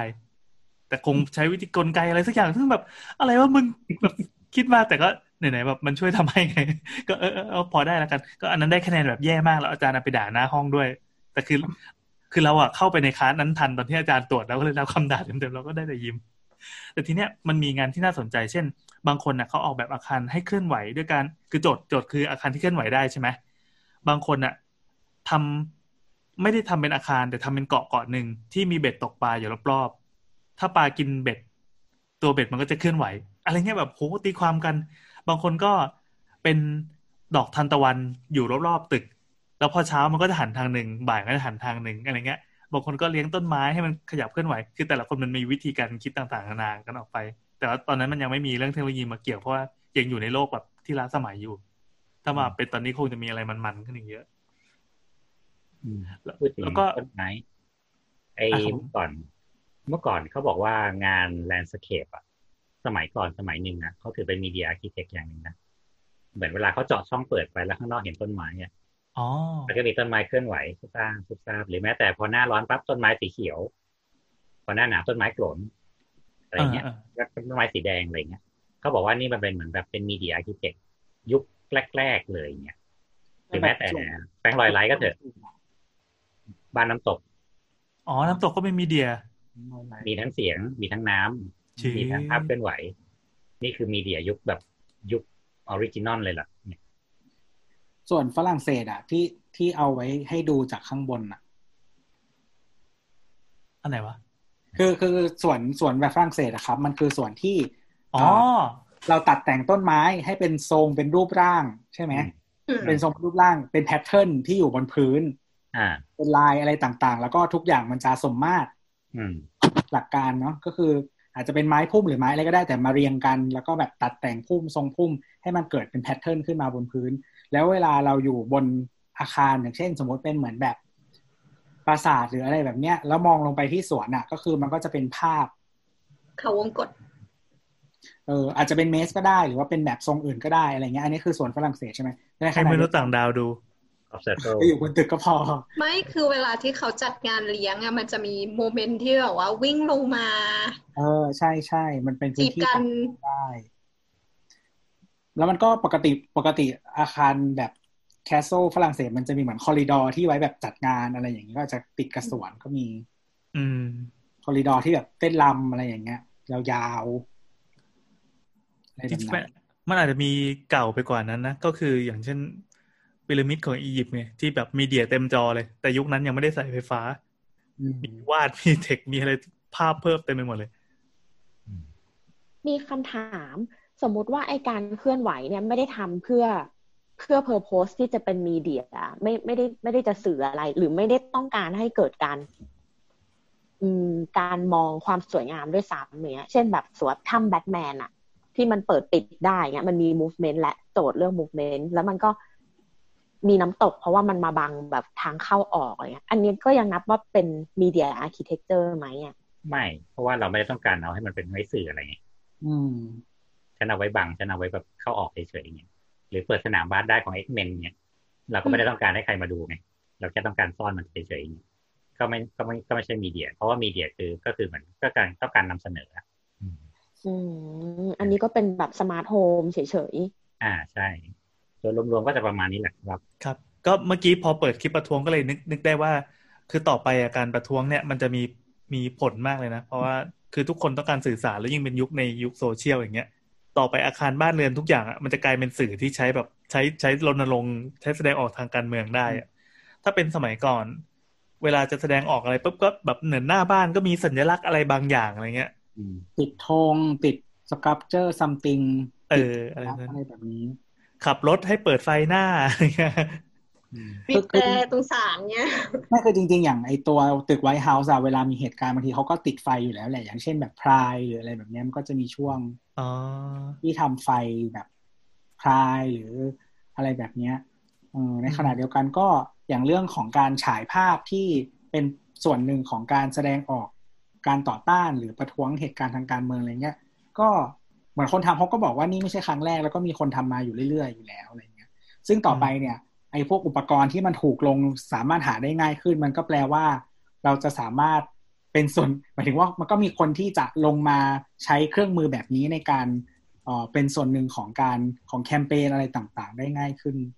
แต่ถ้ามองการไกลอ่ะควรซื้อไว้แล้วเลยป้าเพราะว่าในอนาคตอาจจะกลายเป็นสินค้าควบคุมเพราะว่าจริงๆมันก็จับไม่ยากถ้าเราอยากประท้วงหรือเราอะไรอ่ะเรายิงแล้วเราวางทิ้งไว้แล้วเราก็ยอมทิ้งมันไปเลยอ่ะนึกออกปะแต่เพราะว่าจริงๆมันแทร็กเหมือนจะแทร็กไม่ได้แต่มันก็แทร็กง่ายเลยเว้ยก็คือถ้าอยากรู้ว่าอ็อบเจกต์ที่ยิงออกมาอยู่ไหนก็แค่มองไปฝั่งตรงข้ามของตรงที่มีภาพถูกปะล่ะเพราะฉะนั้นคนส่วนมากคงไม่ประท้วงจากบ้านตัวเองอยู่แล้วเพราะมันเสี่ยงอะไรเงี้ยแล้วทำไมเขาถึงไม่รู้ว่าแบทแมนอยู่ไหนวะแบทแมนเอาเครื่องฉายไปไว้ตามตึกไงไปไว้หลังคาตึกไอสถานีตำรวจของคุณกอร์ดอนไงทีนี้ถ้าจะแบบป้องกันการแบบประท้วงแบบที่วางเครื่องทิ้งไว้แล้วทิ้งไปเลยอีกหน่อยก็คงต้องซื้อโดยที่ลงทะเบียนเหมือนเวลาส่งไปรษณีย์แล้วต้องเอาบัตรประชาชนไปด้วยอะไรเงี้ยนี่เหมือนโดนเลยนะเหมือนมือถือไงมือถือพอมีคนใช้ทำชั่วเยอะๆก็กลายเป็นว่าบังคับให้ทุกเครื่องต้องลงทะเบียนเองเมื่อก่อนมันมีมือถือโนเกียรุ่นหนึ่งอ่ะน่าจะ3220มั้งคือมันจะมีไฟอยู่ข้างหลังอ่ะเป็นแบบไฟ LED อ่ะเล็กๆอ่ะแล้วมันจะเป็นแท่งๆนะฮะแล้วก็เหมือนเราสามารถใส่ข้อความลงไปได้อ่ะแล้วพอเราโบกมือถืออ่ะเร็วๆอ่ะอ๋อเป็นคำอ๋อเหมือนพับอย่างนั้นแหละเฮ้ยเท่ๆอันนั้นเสริมของรุ่นนี้อะไรอย่างเงี้ยก็แบบโบกไปมาแล้วก็เอาไปคอนเสิร์ตได้เย้เราจะเห็นมือแห่กันพอดีไม่อย่างที่แอนพูดเมื่อกี้อย่างสมมติว่าอย่างของโควิดล่าสุดอ่ะคือที่ดูไบอ่ะเบิร์ดคาลิฟาคือเขาปกติทุกวันเบิร์ดคาลิฟาก็จะแบบประดับไฟมีน้ำพุมีอะไรอย่างเงี้ยพอตึกเขาสูงมากอ่ะเขามีไฟอยู่เกือบล้านดวงอะไรอย่างเงี้ยแต่วันที่เขาเหมือนล็อกดาวน์ก็ปิดไฟหมดเลยแล้วเบิร์ดคาลิฟาขึ้นคำเดียวว่า stay at home ไม่ดูไหนก็เห็นนะอ๋อเพิ่มเติมที่ญี่ปุ่นเห็นทวีตเมื่อวานก็คือเหมือนเขาจะกำหนดค่าขั้นต่ำมั้งว่าวันหนึ่งต้องติดไม่เกินกี่คนน่ะซึ่งถ้าเกิดคือถ้าธรรมดาทั่วไปอ่ะมันจะขึ้นเป็นสีลุงเนาะเดือนนี้ใช่ไหมสะพานสีลุงน่ะนะไม่แน่ใจเป็นสีลุงถ้าเยอะก็คือจะเป็นสีแดงอาคารก็คือฉายไฟสีแดง30 คนวันก่อนเปิดเป็นสีแดงนั่นนะใช่เพื่อบอกให้คนรู้ว่าโอเควันนี้แบบสถานการณ์ไม่ดีนะอะไรอย่างเงี้ยก็นี่ก็หน้าที่ของมันก็คือเป็นตัวให้อินโฟใช่ไหมใช่ก็คือมันสื่อสารกับทั้งเมืองนั่นแหละเหมือนที่บอกเมื่อกี้ว่ามันทำหน้าที่เหมือนคอมมูนิเคทกับคนเยอะๆแหละ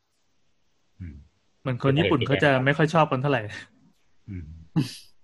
ก็คือเหมือนตึกเซตนะฮะที่แบบว่าไฟสีแดงนะฮะทั้งตึกอะไรอย่างนี้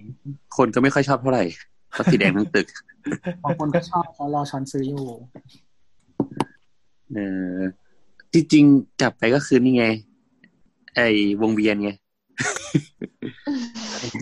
ยังไงครับวงเวียนทำไมครับมาไปแล้วไม่มีอะไรเองก็วงเวียนก็มีMedia Architectureเหมือนกันครับ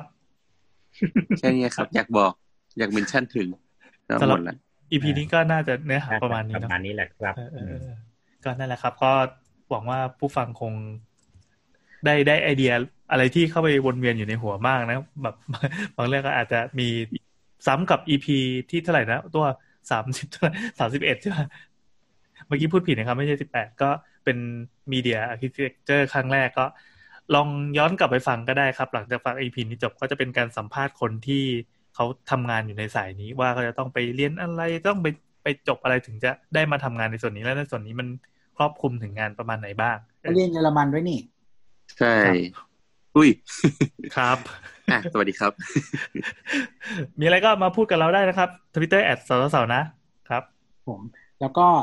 หรือว่าจะเป็นที่เพจ Facebook สามโคกเรดิโอก็สามารถคุยกับเราได้นะครับแล้วก็อย่าลืมกด follow กด subscribe รายการเราแล้วก็ช่องสามโคกเรดิโอที่แอปพอดแคสต์ที่คุณชื่นชอบด้วยนะครับครับสำหรับ EP นี้ก็สวัสดีครับสวัสดีครับ